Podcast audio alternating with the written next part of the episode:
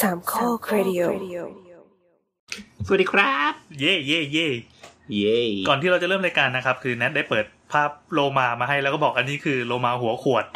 บอกว่าโบ๊ทเหมือนโลมาหัวขว ด แล้วโบ๊ทก็ไม่เชื่อ เออ คือเนี่ย เพราะว่าเชื่อว่าเป็นโลมาหัว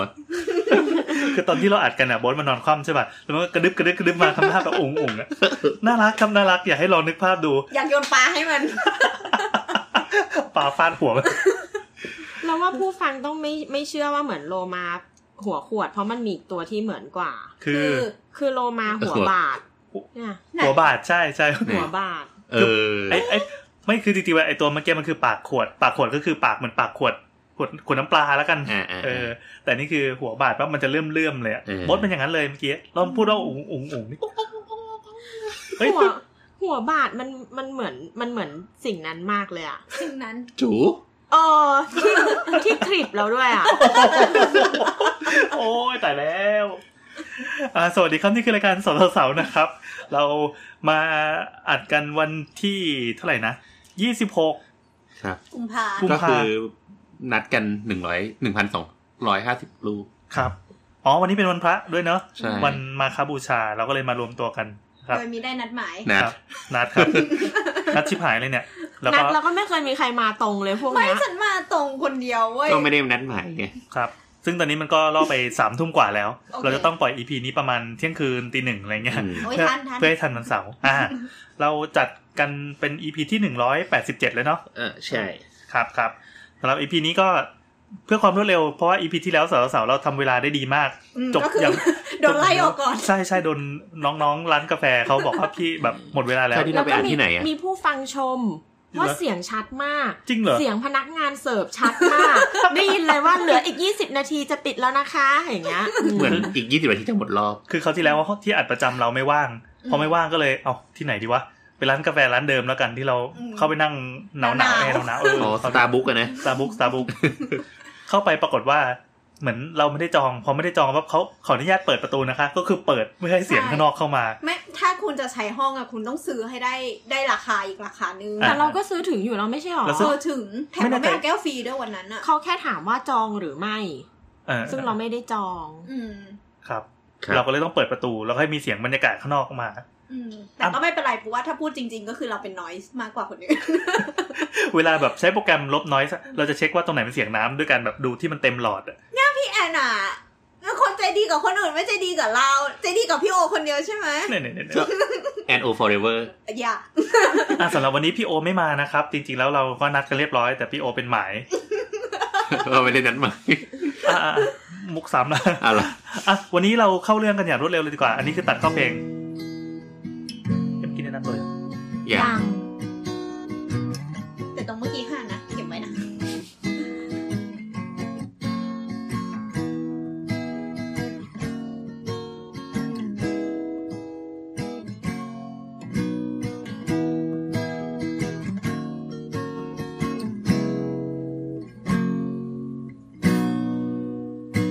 สวัสดีครับนี่แอน แนทค่ะ เดี๋ยวเถอะแล้วหล่อนเป็นใครไม่รู้จักที่ของตัวเอง ตรงนี้มันเป็นที่ของฉัน ฉันหวงฉันมาทวงของฉันคืน แอนแนะนำตัวแล้ว หนาวค่ะ โบทครับ เย่วันนี้มาสี่คน อืม ให้มาสี่คน เอยเอยเอยเอยเนี่ยกว่าจะได้เข้าสาระเดือนนี้คืออ่าสำหรับอาจารย์ที่เปิดให้ลูกศิษย์ฟังอยู่นะครับ ก็บอกลูกศิษย์ด้วยว่าข้ามสคริปต์แบบ 5 นาทีแรกไป ใช่ เพราะว่าเริ่มมาด้วยโลมาหัวขวด เออท่านจะได้พบกับสาระ ซึ่งวันนี้น้ำจะเป็นผู้ลีดนะครับ โอ้ my god ทุกครั้งทุกคนจะถามว่าพอไหมก็จะตอบว่าไม่ ไม่เป็นไรไม่เป็นไร คือเรื่องมันเกิดมาได้ยังไงทำไมถึงมาจัดอีพีนี้ คือชื่ออีพีเรายังไม่รู้แต่คนฟังรู้แล้วอ่านหน้าปก เอออ่ อ่านไตเติ้ลไปเรียบร้อยแล้ว เออทำไมมาจัดเรื่องนี้อ่ะ เออมันมี อันเนี้ยเราพูดมาหลายตอนแล้ว มันมีตอนหนึ่งช่างเถอะที่ถามถึงเรื่องย้ายเมืองหลวง แล้วเราก็ยกตัวอย่างของเมืองหลวงของอินโดนีเซียที่ย้ายเมืองหลวง อ่า จากจาก จากเหตุการณ์หลายเหตุการณ์ เดี๋ยวนะเมืองหลวงเดิมชื่อว่า จาการ์ตา นี่ออกสอบสังคมนะครับ อืม เด็กเด็กมัธยม ใช่ แล้วเมืองหลวงใหม่ ตอนเนี้ยคือมันยังไม่ได้ย้าย อ่า เพียงแต่ว่าสิ่ง เมือ ที่ ง เรา หลวงใหม่กาตาร์แล้วเพราะอันแรกจาการ์ ตา จาการ์ตาเสร็จก็กาตาร์แล้วจ้าอย่างงี้ อ่ะ ครับ อ่ะ ต่อต่อต่อ ก็คือมีเมืองที่เขาบุกไว้ว่าเขาจะย้ายไปที่นี่อยู่ อ่า แต่ว่าตอนเนี้ยมันก็ยังไม่ได้อยู่ใน กระบวนการย้ายนะ อยู่ใน อืม กระบวนการที่ว่าจะย้าย ก็คือปั้นโปรเจกต์นี้อยู่ ใช่ใช่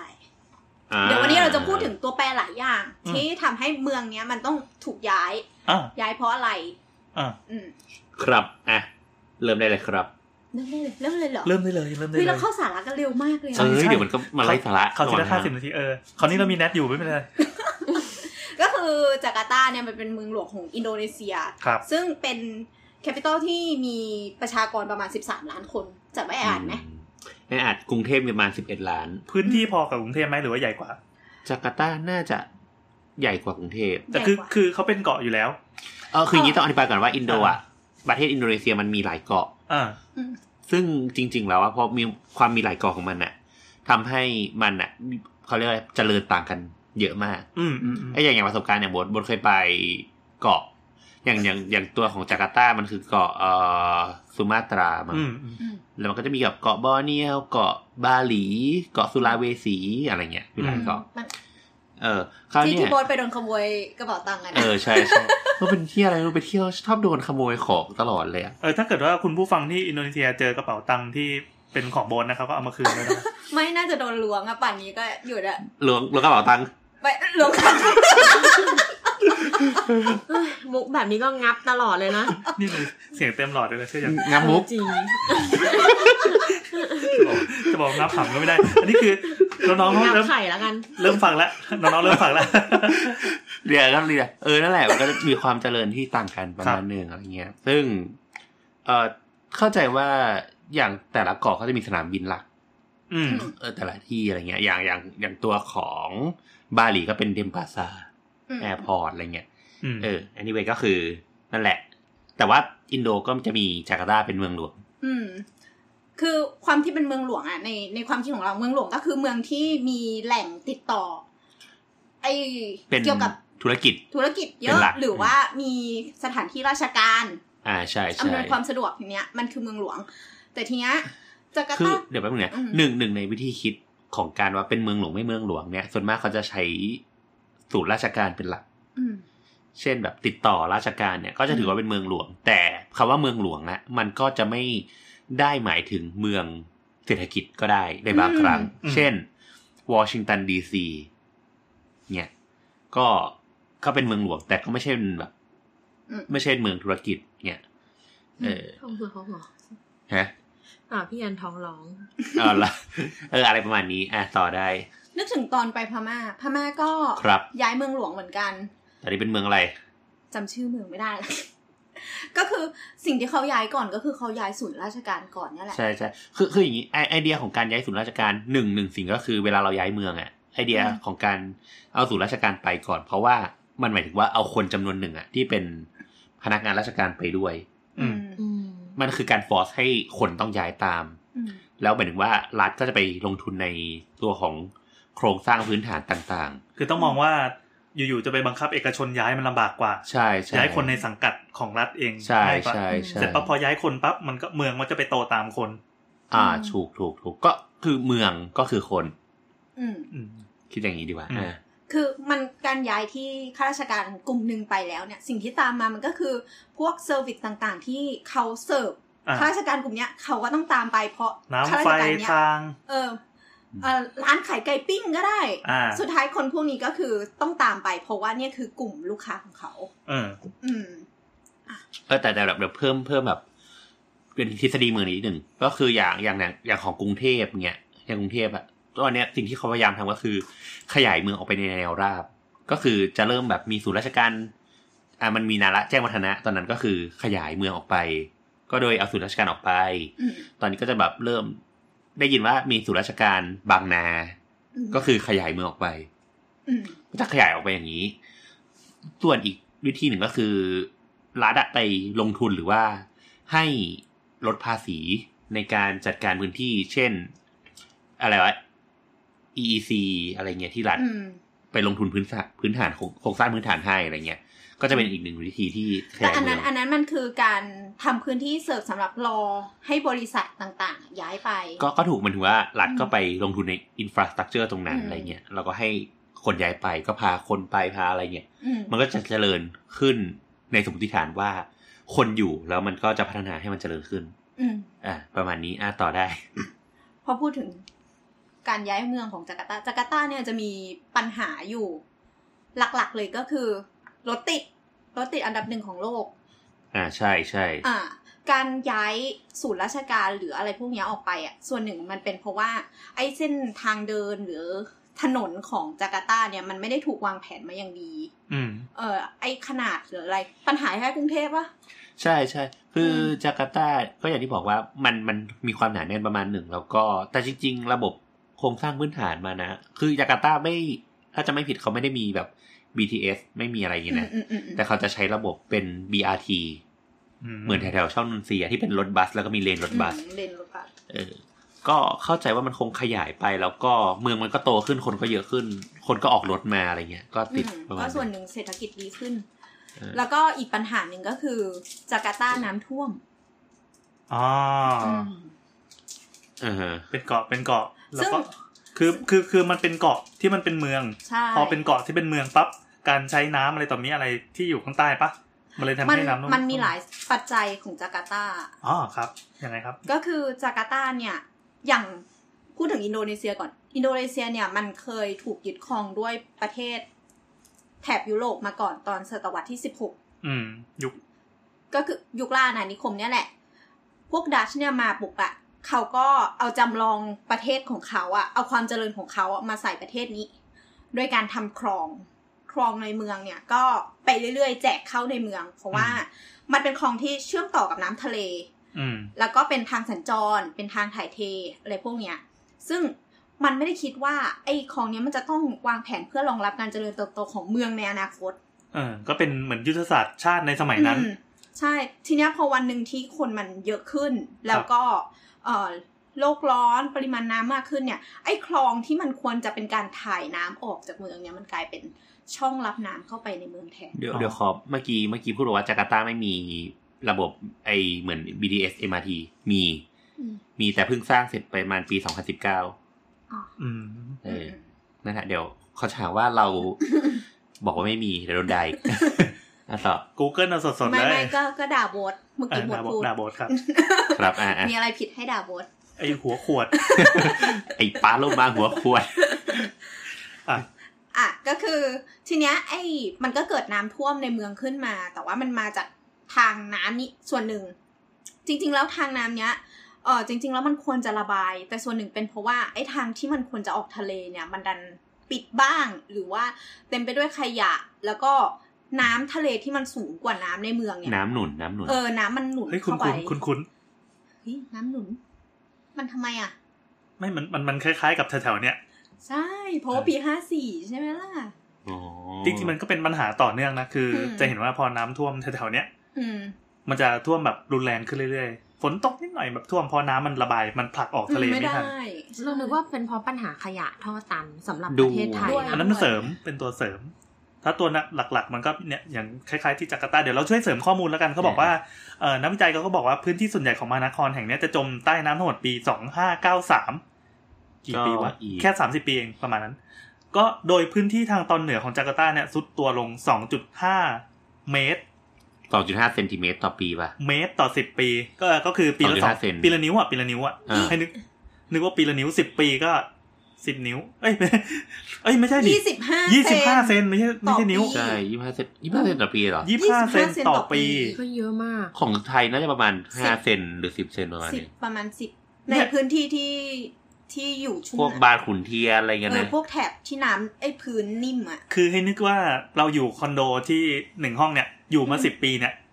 พื้นดินเราซุดลงไปหนึ่งชั้นแล้วอะ นี่โหดมากเลยนะ แล้วยัง เขา จะ ประมาณการไว้ที่ปี 2050 เขาบอกว่าจะซุดตัวลงเรื่อยๆ เฉลี่ยหนึ่งถึงสิบห้าเซนต่อปี อืม หลักๆก็คือสาเหตุมาจากการขุดน้ำบาดาลเพื่อใช้อุปโภคบริโภค อืม เป็นหนึ่งในสาเหตุหลักที่ทำให้ ใช่ คลื่นหนึ่งมันจมไป ซึ่งเดี๋ยววันนี้เราจะพูดหลายเรื่อง เออเออเออ เย่ ก็เกี่ยวเกี่ยวกับเรื่องนี้คือจริงๆเราอันเนี้ยคือปัญหาของน้ำท่วมในเมืองเลยด้วยซ้ อ่าอ่าอ่า ำอืม ญาติญาติเราเพิ่งขุดน้ำบาดาลน่ะ มาใช้ที่เขาใหญ่ แล้วเขาก็ไปขอเ ต้องขออนุญาตขุด ขออนุญาต อืม เขาคิดค่าใบอนุญาตให้ขุดได้อ่ะห้าบาท คืออย่างเงี้ยเอ่อราคาออกค่าบริการของราชการเราอะ มาเป็นร้อยปีแล้ว เป็นราคาที่ฟิกเรท ห้า อะ บาทแต่ว่าแต่ว่าคนที่มาคิดคนที่มาหาที่ขุดให้อ่ะคิดสามร้อยแต่การันตีว่าถ้าขุดไปแล้วไม่เจอไม่คิดเงิน สามร้อยคือเซอร์เวย์ อุปกรณ์ที่เขาเอามาเอามาหาน้ำอ่ะก็คือไอ้แท่งสองแท่งอ่ะ เรียกว่าอะไรนะดูซี่ดาวซี่ ไอ้ที่เป็นจ ดาว ริง ดาว ๆ ซิ เอง อเออเออ ดาวซิงดาวซิง เออดาวซิงอ่ะนั่นแหละมาหา อืม แล้วมันใช้ได้จริงปะ ก็เขาก็เจอเลยขุดครั้งแรกแล้วเขาก็บอกว่าถ้าไม่เจอไม่คิดเงินครับ แล้วก็เจอ เฮ้ยเราเคยอ่านมาว่ามันเป็นพลังจิตอะใช่ปะ เราเราว่ามัน GT สองร้อยอ่ะ หรอแต่เราคิดมาต แต่ ลอด มันก็ต้องมีคำอธิบายว่าทำไมเขาเจอตั้งแต่ครั้งแรกปะ ไม่รู้ เหมือนถ้าคำอธิบายจริง ๆ อ่ะ เขาบอกว่าประมาณว่ามันมีแบบความเป็นแหล่งแม่เหล็กอ่ะนึกออกปะแล้วมันก็เลยทำให้ไอเหล็กสองอันอ่ะเบนเข้าหากัน อ่าอ่าอ่า อืม วันนี้เพิ่งคุยกันว่า แต่ไม่ไม่ได้แปลว่าเราเชื่อเราแค่บอกเฉยๆว่ามันมีโลจิกยังไง เจ้าแม่แห่งวิทยาศาสตร์เทียมนะครับ คือเรา เราเราเคยอ่านเรื่องดาวซิงอยู่อะแต่ว่าเขาแบบอธิบายว่าจริง ๆ แล้วมันไม่ต้องแบบ เป็นเทคโนโลยีอะไรเลยด้วยซ้ำอะเขาถือไม้แขวนเสื้อทำให้ดูอะ อืม แล้วเราก็เลยแบบว่า จริงเหรอวะแล้วก็เลยไม่เชื่อ คือเราอะเข้าใจว่ามันคงเหมือนผีถ้วยแก้ว เอ อะ อ ที่เหมือนเป็นแบบเป็นแรงแบบเขาเรียกว่าอะไร พลังศรัทธา อุปทานเดี่ยวอะไรอย่างเงี้ย อ่านิ นิดนึงแต่ คือ ว่า แต่จริง ๆ คือขุด 15 เมตรอะมันก็เจออยู่ แต่ว่า ล้ ก็ยังอยากรู้อยู่ดีว่า ใต้น เรา อะ ทำไมมันแม่นนึกออกปะ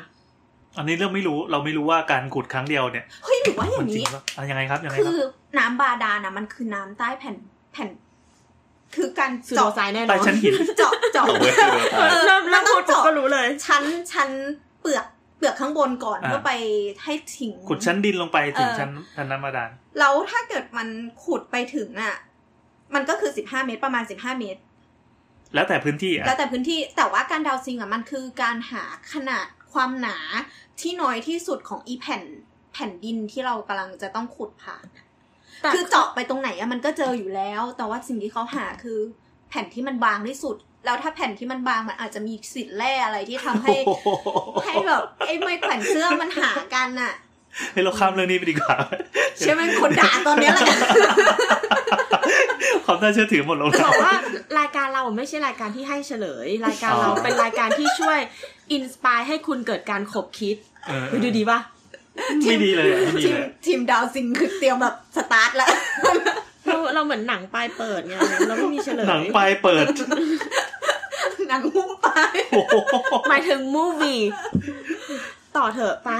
คืออย่างนี้วันเนี้ยมีมีข่าวที่ว่าหมอปลาที่เคยไปบอกว่าอะไรวะมีงูเจ้าที่ชาวบ้านร้องเรียนว่ามีงูเจ้าที่มาก็เลยบอกอ้าวมีโฉนดหรือเปล่ามีโฉนดหรือเปล่าเป็นเจ้าที่ อ่า คือหมอปลาก็จะเป็นแบบฟีลลิ่งประมาณที่ว่า สิ่งที่มึงเชื่องมงาย ดังนั้นมาฟังสิ่งงมงายของกูแล้วเชื่อกูซะ เราเราเขาพูดอย่างนี้กับทุกเคสเลยหรือเปล่า ไม่ไม่แล้วแต่แล้วแต่ แต่ว่าเขาจะเป็นพวกทำลายจอมปลวกไปแบบถีบสารถีบอะไรเงี้ย เขาดังเรื่องล้มสาร เออเออเขาดังเรื่องล้มสารเรื่องหมิ่นสารเนี่ย ทีเนี้ยข่าวล่าสุดก็คือหมอปลาไปบุกขอนแก่นพิสูจน์หญิงสาวที่อ้างว่าตนเนี่ยถูกผีปอบเข้าสิง โดยมีอาการใจสั่นนอนไม่หลับไม่มีสติ เลยเชื่อว่าโดนผีปอบมาสิง หมอปลาก็เลยย้ำว่าเนี่ยบ้านเนี้ยจริงๆแล้วอะไม่มีผีปอบหรอกพร้อมแนะนำให้เลิกดื่มกาแฟลดน้ำหนักซะ แล้วการที่เป็นอยู่จะหายเอง เฮ้ยเราชอบ เขากินจริงวะ จริงจริงจริงก็เอาเป็นว่าคือ จริง คือแกจะเป็นประมาณเนี้ยเหมือนนาเต้อะเป็นนาเต้ที่เป็นผู้หญิงแล้วหัวเป็นผู้ชายแล้วหัวล้าน อะ แรงอะ เอ๊ะ อันนี้ชม นั่น ใช่ไหม ในร่างโบสเหรอ โอ้โหโอ้โหนี่มันรวมความแย่เขาด้วยกัน เฮ้ยเดี๋ยวเดี๋ยวนัดกับโบสยังไม่ได้ต่ำสุดซะหน่อย อ่ะถึงไหนแล้วเมื่อกี้เมื่อกี้ ไหนเราก็ไม่รู้ อ่ะข้ามเรื่องงมงาย ก็ ไป คือ นะครับ ก็คือขอนแก่นกำลังจะจม ไม่ใช่ ไม่เมื่อใช่กี้โคราชโคราช เอ๊ะอะไรนะ ไม่ใช่จาการ์ตาเว้ย จาการ์ตาเอากลับมากลับมา กลับมาที่ว่า ซึ่งซึ่งจาการ์ตาเนี่ยเขาเขาก็จะน้ำท่วมใช่ไหมซึ่ง อ่า ตอนเนี้ยเอ่อมันจะมีเขตที่น้ำท่วมอยู่แล้วก็คือพวกชายฝั่ง เออ เอออื อืม ปรากฏการณ์มันคล้ายกับ ที่กรุงเทพที่เป็นไหมสมุทรสาครอะไรอย่างเงี้ย สมุทรปราการอะไรอย่างเงี้ย มัน คือคือ ถ้าน้ำถ้าเราสูญเสียพื้นที่จากชายฝั่งเนี่ยมันจะมีสองอันก็คือ น้ำเซาะน้ำเซาะพื้นดินหายไป อืม กับน้ำท่วม อันเนี้ยของอินโดมันเป็นน้ำท่วม เออจะเหมือนที่ฟิลิปปินส์ที่มะนิลาก็มีเรื่องนี้ แต่ว่าแต่ว่ามันยังไม่ได้เข้าไปในเมือง อืม นิลาเนี่ยเป็นประเทศเกาะเหมือนกัน แต่ว่าโดนโดนคลแม็กเชงเนี่ยก็คือ คลายเมทคลายเมทเชน มึงจะคลายเมทไปไหน ใคร ล่ะ แม็กใครแม็กเชง คลแม็กเชงไงแล้วก็ ก็ แบ แบบ บล้อเพื่อน ก็คือท่วมขึ้นมาแล้วก็เหมือนมีไต้ฝุ่นเข้ามาในเมืองแล้วก็ พอใต้ฝุ่นไปอ่ะ น้ำไม่ไป ก็ท่วมอยู่จนกระทั่งแบบอีโฉนดที่ดินที่มันเป็นพื้นที่ปลูกบ้านอ่ะ มันมันกลายเป็นทะเลแทนที่จะเป็นเรื่องจริงที่จะเป็นพื้นแล้ว แล้วสิ่งที่เกิดขึ้นก็คือ คนที่ถือโฉนดอยู่อะก็แบบเหมือนแบบ เหมือนที่ดินอะเงินหายไปเฉยๆอะ อ๋อ บ้านก็หาย เงิน ไอ้เงินที่จะเอาที่ดินเนี้ยไปขายอะก็ขายไม่ได้ ประกันไม่จ่ายใช่ปะไอภัยธรรมชาติอ่ะ แล้วแต่ แล้วแต่ อ๋อ แล้วแต่ว่าทำประกันเลเวลไหน ใช่ อืม กลับมาที่จาการ์ตา แต่ก็เงินหายจริง เออแต่เงิน ฟ้องร้องใครก็ไม่ได้ด้วย ที่ริมทะเลด้วยนะ เศร้าเลย ใช่ใช่ใช่ ขายให้ เอ่ อา อ ควาแมน เราอยู่ที่ริมน้ำจาการ์ตาแล้วใช่ไหม เราหลุดอะลืม เดย์แอร์เวอร์ โถ่ แต่เก็บไว้ก็น่ารักดีนะ เป็นแบบโมเมนต์โกโก้ของน้ำเหมือนเขาเรียกว่าอะไรนะ ถ้าเป็นถ้าเป็นอนิเมะก็เป็นแฟนเซอร์วิสป่ะ ช่วงเนี้ย แฟนเซอร์วิสคือ อะไร คงไม่อยากเป็นอย่างนี้เล แฟน ยอะ เซอร์วิสไงที่เวลาแบบเหมือนเหมือนเหมือนกลุ่มแฟนคลับของตัวละครตัวเนี้ยชอบเห็นอะไรอ่ะ แล้วการ์ตูนก็จะใส่ซีนนั้นเข้ามาอย่างไม่มีเหตุผลนึกออกปะ เช่นเช่น เช่นแบบ อ่านางเอกอยู่ดีๆก็ลมพัดกระโปรงเปิด เออ ซึ่งไม่ได้มีผลอะไรกับเนื้อเรื่องเลย แต่ว่ามึงจองไปเลยหนึ่งหน้าคู่ มันมีพีคกว่านั้นอีกที่แบบพระเอกโทรไปคุยเรื่องซีเรียสกับนางเอกอ่ะ อ่า แล้วนางเอกก็มารับโทรศัพท์โดยอยู่ในแบบผ้าเช็ดตัว อ๋อเพื่ออาบน้ เสร็จ ำ อย่างเงี้ยเออซึ่ง แล้วก็ แบบ เต็มเต็มๆจอ ใส่มาทำไมนึกอ เรา อกปะ เราต้องเป็นถ่ายแบบเป็นเขียนรูปแบบช้อนขึ้นไปด้วยนะ เออ ขอบคุณทุกคนนะที่พยายามถ่วงเวลาให้เรา เอา แต่เราเข้าก็เรื่ ยั อง งสิ นึ วะ กไม่ออกอยู่ดี อะไรวะน่ะ อ่ะก็ก็คือที่ดินโดนซอฟไปแล้ว ราคามัน อืม หายไปแล้วไงต่ออ อืมอืมอันนี้คือสิ่งที่เกิดขึ้นกับมะนิลา แต่ของจาการ์ตาเนี่ยสิ่งที่เกิดขึ้นอ่ะ มันจะจะเหมือนกับสมุทรปราการอะไรบ้านเราอ่ะ เออ ที่ แถวแถวๆพัทสมุทรเจดีย์ ที่น้ำทะเลอ่ะมันสอกเข้ามาในแผ่นดินแล้วแผ่นดินอ่ะ อ่ามั มันซุด ใช่จะมี อัน วัด นี้คือแผ่นดินหาย อย่างมีวัดอยู่วัดหนึ่งที่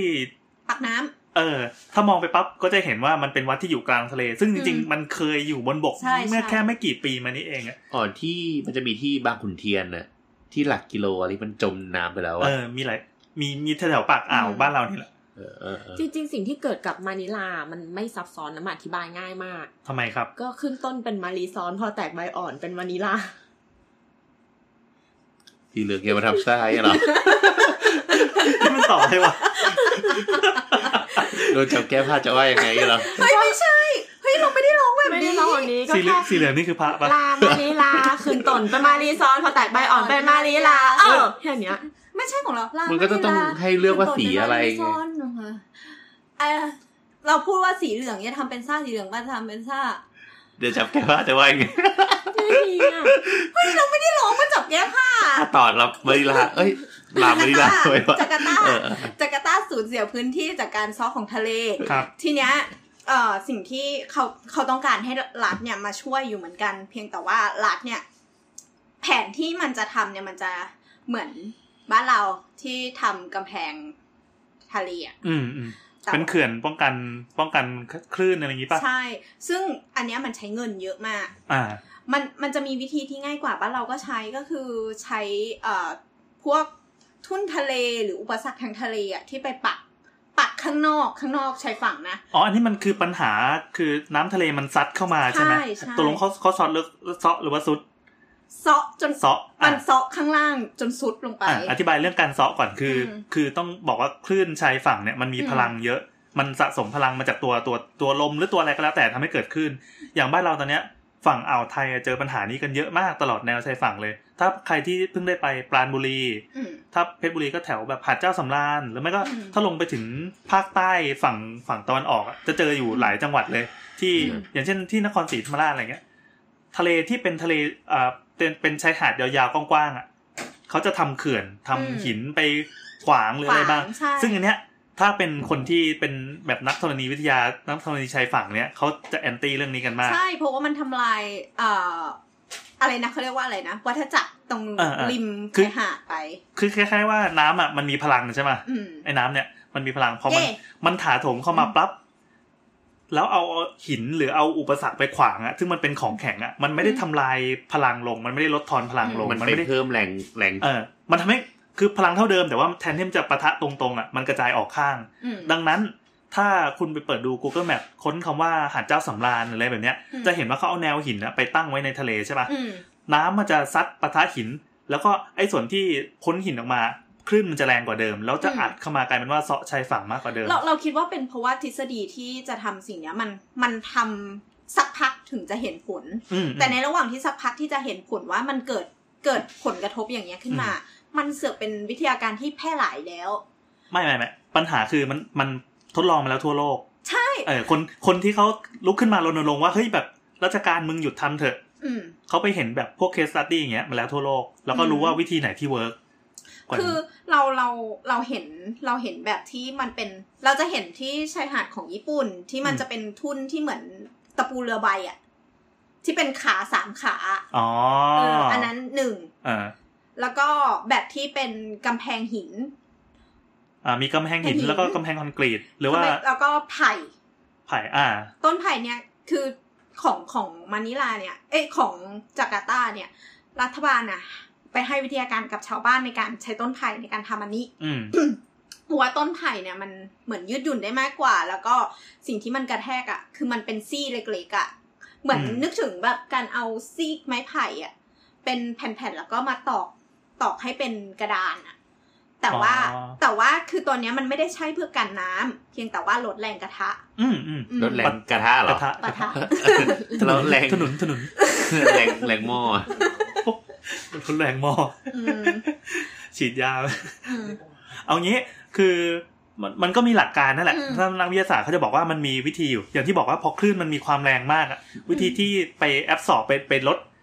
เอ่อการดูดซับพลังงานของมันอ่ะ ก็คือหาอะไรไปขวางแต่ว่าขวางแบบไม่ได้ให้ร้อยเปอร์เซ็นแค่เหมือนเป็นฟิลเตอร์บางๆ อย่าง เห ใน มือนประเท ที่ ศ เขา ไทย ทำบุกป่ากงกลางเงี้ยป่ะ อันอันนั้นก็ใช่แต่เหมือนเหมือนมันก็มีอีกทฤษฎีที่ อัน เข้า นั้น มา เป็นทฤษฎีหนึ่งปะ อืมเหเขามือนเขา ทำให้กงกลางขึ้นมา เหมือนเขามาเช็คแล้วว่าจริงๆแล้วไอ้ป่าโกงกลางอ่ะพอปลูกไปปั๊บคือป่าอะไรที่เป็นคนปลูกอ่ะอันนี้คือไม่ธรรมชาติละ เออ ถ้าป่าที่ดีที่สุดก็คืออย่าไปยุ่งมันปล่อยมันเฉยๆ อืม ถ้าผักตรงกลางปลูกแสดงว่าธรรมชาติมันไม่ได้ต้องการให้มันปลูกตั้งแต่แรก เออ ดังนั้นพวกปลูกป่าตรงกลางหรือว่าโครงการ CSR ต่างๆ เนี่ยมันจะมีคำถามจากคนที่แบบแนวรักโลกรักโลก อืม พี่แอนก็จะบอกว่าโครงการ CSR ตอแหลเหรอ แล้วจริงเรา ไม่คือ ใช่ใช่ใช่ เราเราได้ยินมาเยอะมากว่าการปลูกป่าเป็นความเชื่อที่ผิด แล้วก็เหมือนแบบ เป็นการ ส่งผล ทำลาย เสียมากกว่าผล ใช่ ดี ใช่ แต่ว่าเราไปอ่านมาแล้วเราก็ยังไม่เก็ตก็แบบ ก็มันมีการตัดออกไปอ่ะ อ่า เขาก็เลยเติมมันเป็นโลจิกที่แบบก็ถูกแล้วไม่ใช่เหรอวะอย่างเงี้ย คือมนุษย์อะมันไม่มีคำว่าพอดีไง เราไม่สามารถที่จะพูดได้ว่า ไอ้ไอ้ระบบนิเวศที่จะเกิดขึ้นเนี่ย มันต้องประกอบด้วยหนึ่งสองสามสี่อะในในหนึ่งสองอาจจะมีหนึ่งจุดสองคือปูน้อยอะไรอย่างเงี้ย แล้วเราไม่ได้เติมสิ่งพวกนี้ไปมันเลยไม่ครบ ฟีลลิ่งมันเหมือนอยู่ดีๆ มีคนเอาปลาสวายไปปล่อยหน้าวัดไว้เยอะๆ แต่นี่เปลี่ยน อืม ปลาสวายเป็นต้นสัก แต่มันมีคนเอาออกไปก่อนไง อ่าใช่ แต่ว่า ล้ ต มั อน ลย ที่เอาออกไป มีคนมเม ตอนที่เอาออกไปอ่ะเขาเคลียร์หมดทุกอย่าง แล้วเสร็จปั๊บเอาสิ่งมีชีวิตเชิงเดี่ยวมาลง อ๋อ หมายถึงว่าพอคุณเอาปลาสวายออกไปปุ๊บหอยมันก็จะลดลงหรือเพิ่มขึ้น ใช่ แล้ว ใช่ ปลา ใช่ อื่นมันก็เติมขึ้นมาแล้วคุณก็เสือกเอาสิ่งนี้เข้ามา อ่า เพิ่มอีกมันก็เลย ก็ไป ล้น บาลานซ์ อ่ามันไม่บาลานซ์เพราะว่ามันไม่ใช่สิ่งที่ธรรมธรรมชาติเลือกมาแล้วว่าให้เกิดได้ อุ้ยอย่างนี้มันก็เป็นคำถามที่ยากแล้วถามว่าไอคนที่เอาออกไปแต่แรกมันก็ไม่ใช่ธรรมชาติแล้วอะมันก็ผิดธรรมชาติไปแล้วหนึ่งคือหมายถึงว่าเราผิดทีเดียวพอเลยอะไปผิดซ้ำซากเงี้ยหรอ ใช่จริง ๆ ก็คือมึงถอยไปห่างๆแล้วเดี๋ยวธรรมชาติจะฟื้นฟูตัวเองเขาจะพูดกันอย่างนี้ ดังนั้นพวกการโครงการฝายชะลอน้ำต่างๆ เนี่ย ทุกวันนี้ก็ยังสร้างกันอยู่ เหมือนจริงๆมันมีหลังๆมันมีโครงการช่วยกันรื้อฝ่ายด้วยนะ ใช่ใช่แล้วก็ต้องไปทะเลาะกับชาวบ้าน แล้วก็ต้องแบบอ๋อฉันจะมา educate คุณ เรื่องฝายเรื่องะไร ขออนุญาต educate ฉัน นะครับ จะมาช็อตคุณ คุณต้องมีบารมีเยอะกว่าคนแรกที่เอามา เออเออใช่ใช่ อุ้ย ครับอ่ะต่อต่อ นนี้ก็คือมันเป็นหนึ่งในในหลาย ๆ ความเชื่อที่พอมันถูกฝังลงในระบบราชการปั๊บมันแปลว่าสิ่งเนี้ยทำได้เลย อืม เติมคำว่าเฉลิมพระเกียรติเข้าไปปั๊บทุกอย่างผ่านหมด ช่วยกันพูดอะไรหน่ อยสิ เรียกว่า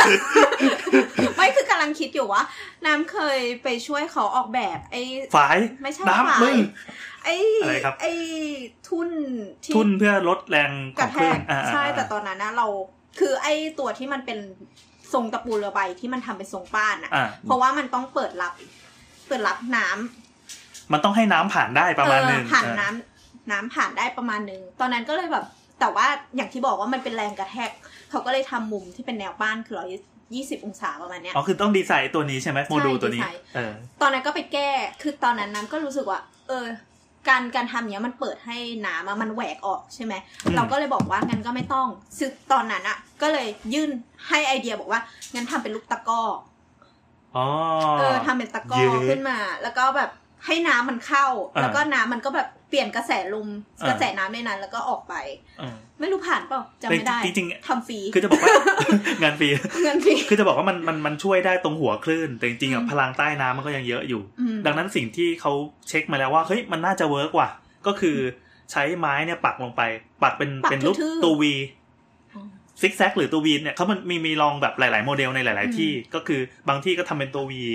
ตัววีเพื่อเพื่อเพื่อล้อมน้ำเข้ามาใช่ป่ะ อืม บางที่ก็ทำเป็นฟันปลา อืม แล้วลองดูว่าที่ไหนเนี่ย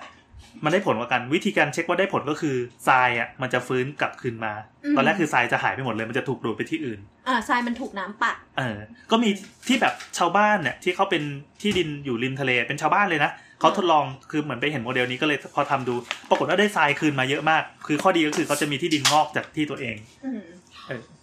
อืม อ้วนไม่พออีกเหรอ เฮ้ยเราพูดเราพูด เรื่อเรื่องง มันกินไม่ได้มัน ตอนแรกไม่ได้เน้นเรื่อง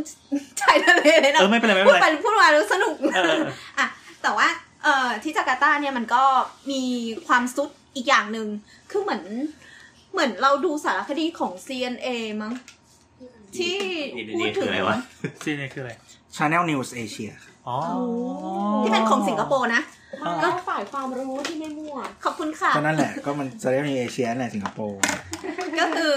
ก็คือมันก็พูดถึงเรื่องว่าไอ้เมืองชายหาดของของจาการ์ตาเนี่ย ตอนนี้เขาก็มีชีวิตอยู่เหนือน้ำนะ หมายถึงน้ำก็ซอกไปข้างใต้ แล้วเขาก็ทำเมืองลอย ทำเป็นแพรเหรอ ๆ ไม่เชิงเป็นแพอะคือรอวันสุดเฉยๆ ทุกวันเนี้ยมันก็สุดจนไอ้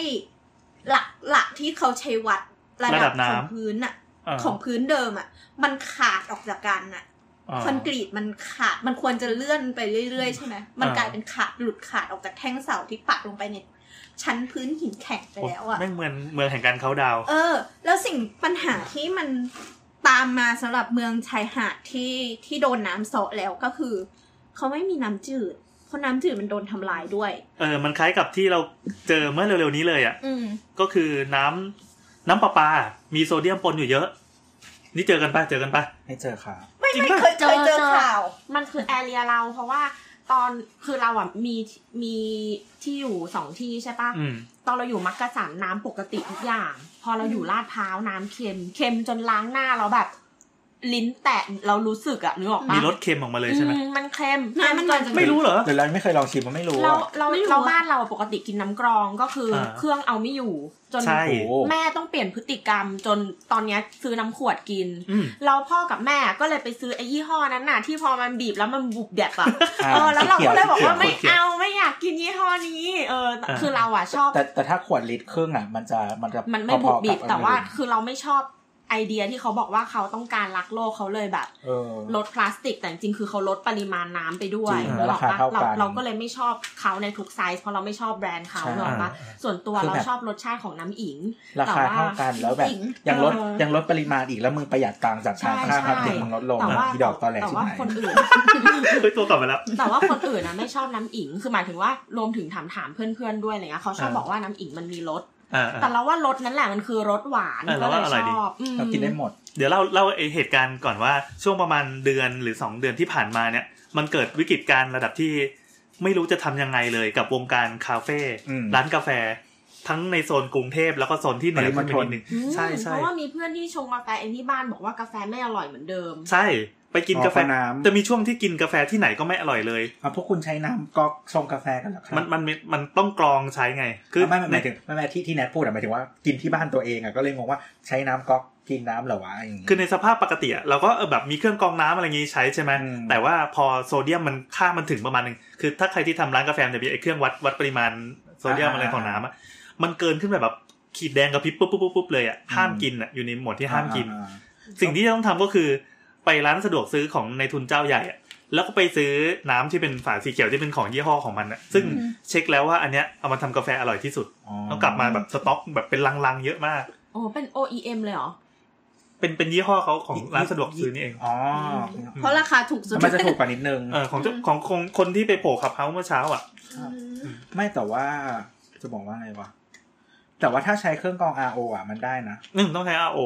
อืม อ๋อ แต่มันทำไม่ทันไง เข้าใจคือคือเครื่องกรอง RO มันมีปัญหาเพราะว่า เหมือนปริมาณน้ำที่ได้ต่อปริมาณน้ำที่ใส่เข้าไปอ่ะมันต่างกันเยอะมาก อ่า อืม แล้วก็เครื่องกรองเจ๊งยับ อืม เพราะว่ามันรับภาระหนักมาก พ่อเราก็มีความเชื่อที่ผิดอีกอย่างหนึ่งพอแม่บอกว่าน้ำเค็มพ่อก็เลยเอาไปต้ม แล้ว แล้วไอ้เครื่องเครื่องต้มก็เลยเป็นตะกรันหน่อย เกลือ แล้ว ติ แม่ ด ก็บอกว่าก็ไม่หายการต้มน้ำไม่ได้ทำให้น้ำหายเค็ม ไม่จริงๆ ไม่ อ่ะ มันคือการกลั่น จริง ๆอ่ะคือคือคืออากาศก็หายแต่ต้มอ่ะก็ก็อาจจะช่วยบางส่วน แต่ว่าคืออีกของทุกอย่างมันก็คือจะกะ จะพังไปด้วย ใช่ อืม อืม ก็ อ๋อมีหน้า เราเป็นคนใส่ต่างหูติดหูต่างหูเราดำด้วยเกี่ยวปะ เกี่ยว เกี่ยว มันมี มัน กร โด ด น เกลือ น้ำเกลือกัดใช่ปะ เป็นไปได้ ขี้ใครแล้วล่ะ เราก็ต้องใช้สบู่เยอะกว่าเดิมเพราะว่าฟองไม่ค่อย ใช่ มี มันจะไม่ ใช่ใช่ใช่ อืม เหมือนอาบน้ำทะเลอย่างเงี้ย อันนี้เป็นปัญหาของเมืองนี่เรากลับมาเข้ามาแล้ว เป็นปัญหาของกรุงเทพเลย โดยเฉพาะเจาะจง แล้วก็จริงๆมันวิกฤตมากเลยนะ เรากลัวว่าปีหน้าถ้ามันวนกลับมาเจอปรากฏการณ์นี้อีกอะจะซวย อืม อันเนี้ยน่าจะเป็นเพราะว่าน้ำเค็มเข้ามาในระบบ ใช่ ใช่ ใต้ เขา ดิน เขาก็ประกาศแบบนั้น อืม แต่ไม่คืออย่างที่บอกว่าแล้วแต่โซนไหนเพราะว่าแต่ละโซนอ่ะ ใช้แม่น้ำคนละสายผลิตน้ อืมอืมอืม ำถ้าใครอยู่โซนที่แบบว่าใช้แม่น้ำแม่กลองหรืออะไรอย่างเงี้ยตอนนี้ไม่มีปัญหา อืม อืม อืม แต่มีปลาทูนึ่ง ครับข้ามไป โบนหลับ ไม่ แล้วเหรอ หัวเร้อยเราเลยเหรอ ฟังอยู่ เออจะบอกเดี๋ยวก่อนตะกี้ฟังไอ้ตะกี้พูดอ่ะ อีกนิดนึงเรื่องหาดทรายอ่ะ จริง ๆอ่ะที่ต่างประเทศอ่ะเขาใช้วิธีเติมทรายนะ หมายถึงไปตักทรายที่อื่นมาถมเนี่ยเหรอ ไม่ที่อื่นที่ทะเลนั่นแหละ ขุดข้างหน้ามาแล้วก็มาถม ไม่เป็นเครื่องดูดทรายแล้วก็พ่นออกมา พ่นพ่นออกมาเพื่อมาสู้กับน้ำเนี่ยนะ ใช่ทำทุกสิบปีทำเป็นปกติ อืม แล้วมันเวิร์กเหรอ ก็มันก็กัดไปเรื่อยๆแล้วก็ทำใหม่ อ่าอ่าใช่ใช่ใช่เขาจะมีบอกว่าเอ่ออย่างอย่างเช่น เทศบาลสังเกตแล้วว่าในช่วงนี้ทรายจะถูกเซาะมากเป็นพิเศษเขาก็เลยเอาไอ้แบบคือไม่แน่ใจว่าไปทำวิจัยกันมายังไง ก็เลยทำเขื่อนกั้นเสร็จปั๊บยิ่งทำก็ยิ่งหายเขาบอก ใช่ อ่ะนี่ไง ทรายมัน ถ้า ย้ายที่ ถ้าถ้าเราไม่ทำแล้วก็มันน่าจะเซาะมากกว่านี้อีก ซึ่งจริงๆแล้วมันเป็นเขาเรียกว่าเป็นเป็นพลวัตของไอ้ตัวตัวเนี้ยตัวปฐพีวิท คือย า คือ ท คือ ราย อ ฝั่งอะย่างนี้ต้องต้องต้องต้องคิดก่อนว่าแบบการที่มันหายไปอ่ะมันเกิดผลกระทบอะไร อืม แล้วเราอยากได้อะไรจากมันคือซึ่งคือปกติหาดที่เขาทำอ่ะที่ต่างประเทศอ่ะ อันนี้ที่ฟลอริดาอย่างเงี้ยก็คือว่าเขาเขาทำเป็นประจำเพราะว่าส่วนใหญ่มันเป็นสถานที่ท่องเที่ยว อ้าว อืม การมีหาดอ่ะสร้างมูลค่า อืม เออเขาต้องการหา การมีหาดอ่ะมันคือสร้างมูลค่ามหาศาลแล้วมันมันมันคุ้มค่าที่จะ อืม เสียเงิน ที่จะทำ อันนี้ ทุกๆสิบปี ใช่สำหรับ ใช่ เราเราคิดว่ามันมันไม่มันไม่ยั่งยืนมันไม่ถาวรนะ เขาไม่ได้ทำให้ยั่งยืนแล้วเขารู้ เออออยู่แล้ว เพราะว่าถ้าทำถ้าทำแบบไอ้เขื่อนกั้นน้ำน่ะเราก็เสียพื้นที่ท่องเที่ยวด้วยนะ แล้วทีเนี้ยก็คือแต่แต่คือโกมันก็คือว่าทำยังไงอ่ะก็คือบ้านกูอ่ะเป็นเมืองท่องเที่ยวใช่ไหมพวกมึงมาเที่ยวหาดอ่ะกูก็อยากมีอันเนี้ยเหมือนเดิมเป็นแหล่งเงิน อ๋อ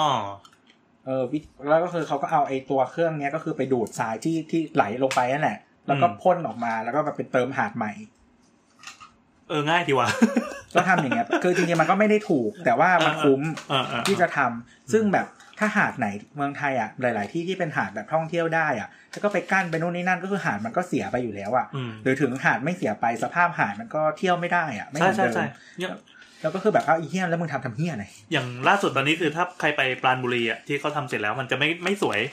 ที่สำคัญคือชะอำที่เพิ่งทำใหม่เสร็จเสร็จใหม่ๆเมื่อไม่กี่เดือนที่ผ่านมาเนี่ยนั้นแบบเราเสียดายหาดชะอำมาก ก็ก็ไปอีกเจ้าหนึ่งละ อืม อ๋อแต่ต้องบอกว่าเราไม่ชัวร์ว่าวิธีที่ที่ทำที่ฟลอริดามันจะเวิร์กหรือเปล่าในแง่ของของของธรรมชาตินะ แต่ว่าแง่การท่องเที่ยวอาจจะตอบตอบโจทย์ก็ได้ คือธรรมชาติเนี่ยเขาไม่แนะนำถึงขั้นที่ว่าลอกคลองก็ไม่ควร การไปขุดลอกให้ให้ อืม เอาขี้เราขี้โคลนขี้เลนออกจากคลองอะไรเงี้ย ไม่รู้ว่าเขามีเหตุผลอะไรอีกมากมายลองไปหาอ่านเอาในในบทความ จ ดี ริง ๆ ๆมันก็แล้วแต่ว่าเป็นแหล่งน้ำแบบไหนด้วยแหละ อืม แต่คือมันจะเปลี่ยนตลอด คือคือสมมติว่า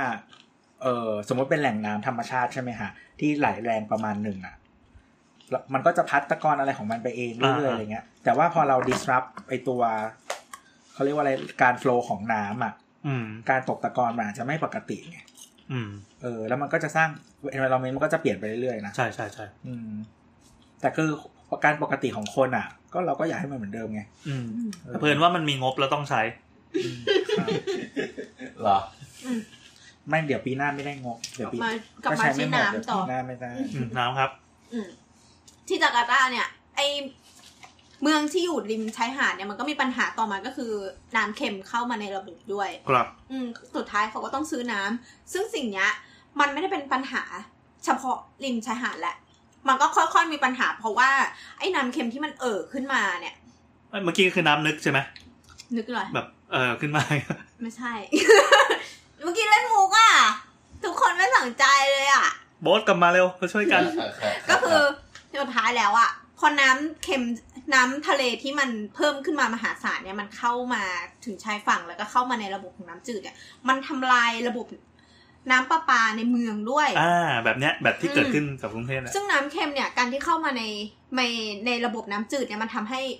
อ่าเครื่องมือเสียแล้วหนึ่งมีผลกับอาคารด้วย คอนกรีตทั่วไปไม่ได้รับความกรดความเป็นกรดของน้ำน้ำทะเลนะ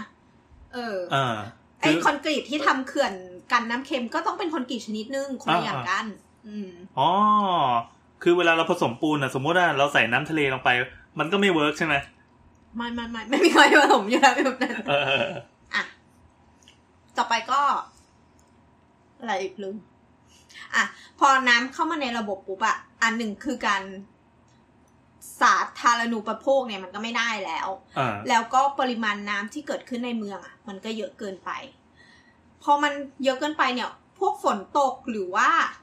หรือว่าวันที่น้ำหนุน หรือว่าอยู่ในเขตจะว่า ชวา เขตจะว่าไฟอ่ะวงแหวนไฟอ่ะ Ring of Fire จาว่าก็คือชวา อ่ะเหรอแต่เพิ่งรู้ ไม่จะว่าคือในโปรแกรมเนี่ย จะว่าคือเกม ก็คือ สำหรัชบวา กูะไม่ ก็คือชวา มันมาจากชวาทั้ง มัน นั้ คือน เกมกบถุย ลูกปัดไปโดนกันน่ะ มันชื่อภาษาที่เอามาเขียนเกมโว้ย เหรอ เออ น้ำน้ำน้ำอย่าระดับต่ำกว่าโบสเรื่องแบบนี้ ไม่รู้ โอ้ยโคตรเหยียด เจ็บว่าขอโทษ โอ้ยเหยียดต่อหน้าแล้วมองตาด้วยอะ ตอนนี้ตาคือเบอไม่ไหวแล้ว ก็คือสิ่งเนี้ยกูลืม ก็คือน้ำในระบบอะมันก็เยอะเกินไป มันทำให้น้ำท่วม แล้วก็จากการที่ท่วมเพียงแค่ชั่วครั้งชั่วคราวเวลาที่ฝนตกหนักๆเนี่ยมันกลายเป็นท่วมถาวร แล้วก็ท่วมในเขตในเมืองด้วย เออ อืม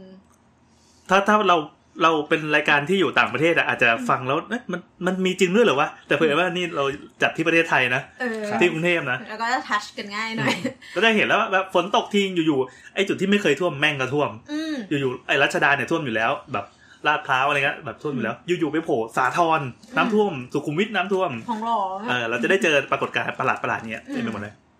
มันมันถึงมีตอนที่เราจัดเรื่องแบบซื้ออสังหาซื้อนู่นนี่นั่นอ่ะ ที่เรามีคำแนะนำว่าลองไปดูตอนฝนตกนะครับว่าน้ำท่วมไหม ซื้อตอนหน้าหนาวจะดีเนาะ ให้ผ่านหน้าฝนไปก่อนแล้วก็ลองเช็คข่าวว่าไอ้พวกที่จอดรถใต้ดงใต้ดินอะไรที่ไหนชิบหาย ใช่ ไปบ้าง ใช่แล้วก็ยิ่งคอนโดเดี๋ยวนี้ก็ที่มันนอนก็จะทำจอดใต้ดินเยอะแล้วก็ อ่า ใช่แล้วก็ก็จะมีคำแนะนำบางทีก็คือหน้าฝนเนี่ยก็ขับไปดูเลย อืม วันนี้ฝนตกใช่ไหมไปดูเลยท่วมไหม เช่นแบบเส้นสุขุมวิทนี่คือเรียบร้อยหมดแล้ว จะได้รู้ด้วยว่ามียุงเยอะหรือเปล่า อืม มีหนู อ่ะ ต่อมาพอน้ำในเมืองมันเยอะแล้วอ่ะ อีกเหตุผลหนึ่งที่ทำให้น้ำเนี่ยหรอให้คือน้ำในเมืองเนี่ย มันเอ่อขึ้นมาอีกอย่างหนึ่งก็คือการที่เกิดอาคารสูง ก็คือที่เย็น อะไรวะ อะไรวะเก ลียดมึงกูอยากรู้เลย ไม่ใช่แนทโบ๊ทอะทำท่าโยกตัวไปมาแล้วแนทก็ถามว่าเป็นอะไรเจ้าโลมาเราก็เลยบอกว่าโลมาก็คือแปลว่าที่เย็น นักข่มขืนกลางท้องทะเล เมื่อเมื่อกี้เขานอนแล้วแบบว่า พี่แอนบอกว่าให้เถอะมาใกล้ไม้แล้วเขาก็เลยดึบดึบๆเนาะอ่ะเราก็เลยบอกว่าเหมือนโลมาหัวขวดเลย ไม่จริงนะแนทออกเสียงผิดแนทออกเสียงเองหนึ่ง มันต้อง ลง เป็น มาหัว มันเป็นมันต้องเป็นปากขวดแต่ว่าเราเข้าใจผิด เป็นลมหมดหัวคา แล้วที่จาการ์ตามีลงมาหัวขวดปะ ไม่รู้ แล้วอ่ะต่อต่อ อ่ะ พูดถึงสาเหตุต่อไปแล้วปีนขึ้น ทำ ไป ไม ให้ต่อ ทำ ไป ไมอี แล้ว พีนี่แบบโดน กูลืม รบกวน มึ บ่ ง อย อย่าช มาก วนกูหลุดดิ ไม่มีพี่โอด้วยเนี่ย ก็คือการที่เกิดสกายสเคปเปอร์ขึ้นมาพวกเนี้ยแหละ ตึกสูงตึกสูง ใช่ อาคารที่เป็นอาคารสูงส่วนใหญ่เนี่ย เอ่อ มันมีน้ำหนักเยอะ มันเหมือนเสาที่ทิ่มลงไปในผักตบมากมาย ให้นึกถึงแผ่นแผ่นเมืองเนี่ยว่ามันเป็นผักตบลอยน้ำแน่นๆนั้น แผ่น นะ แผ่นเปลือกโลกเลยปะ ไม่ไม่ถึงแผ่นเปลือกโลก มันไม่ได้ เอาเอาแค่แผ่นเมืองก็พอ เออแผ่นเมืองก็พอ อืม มันคือดิน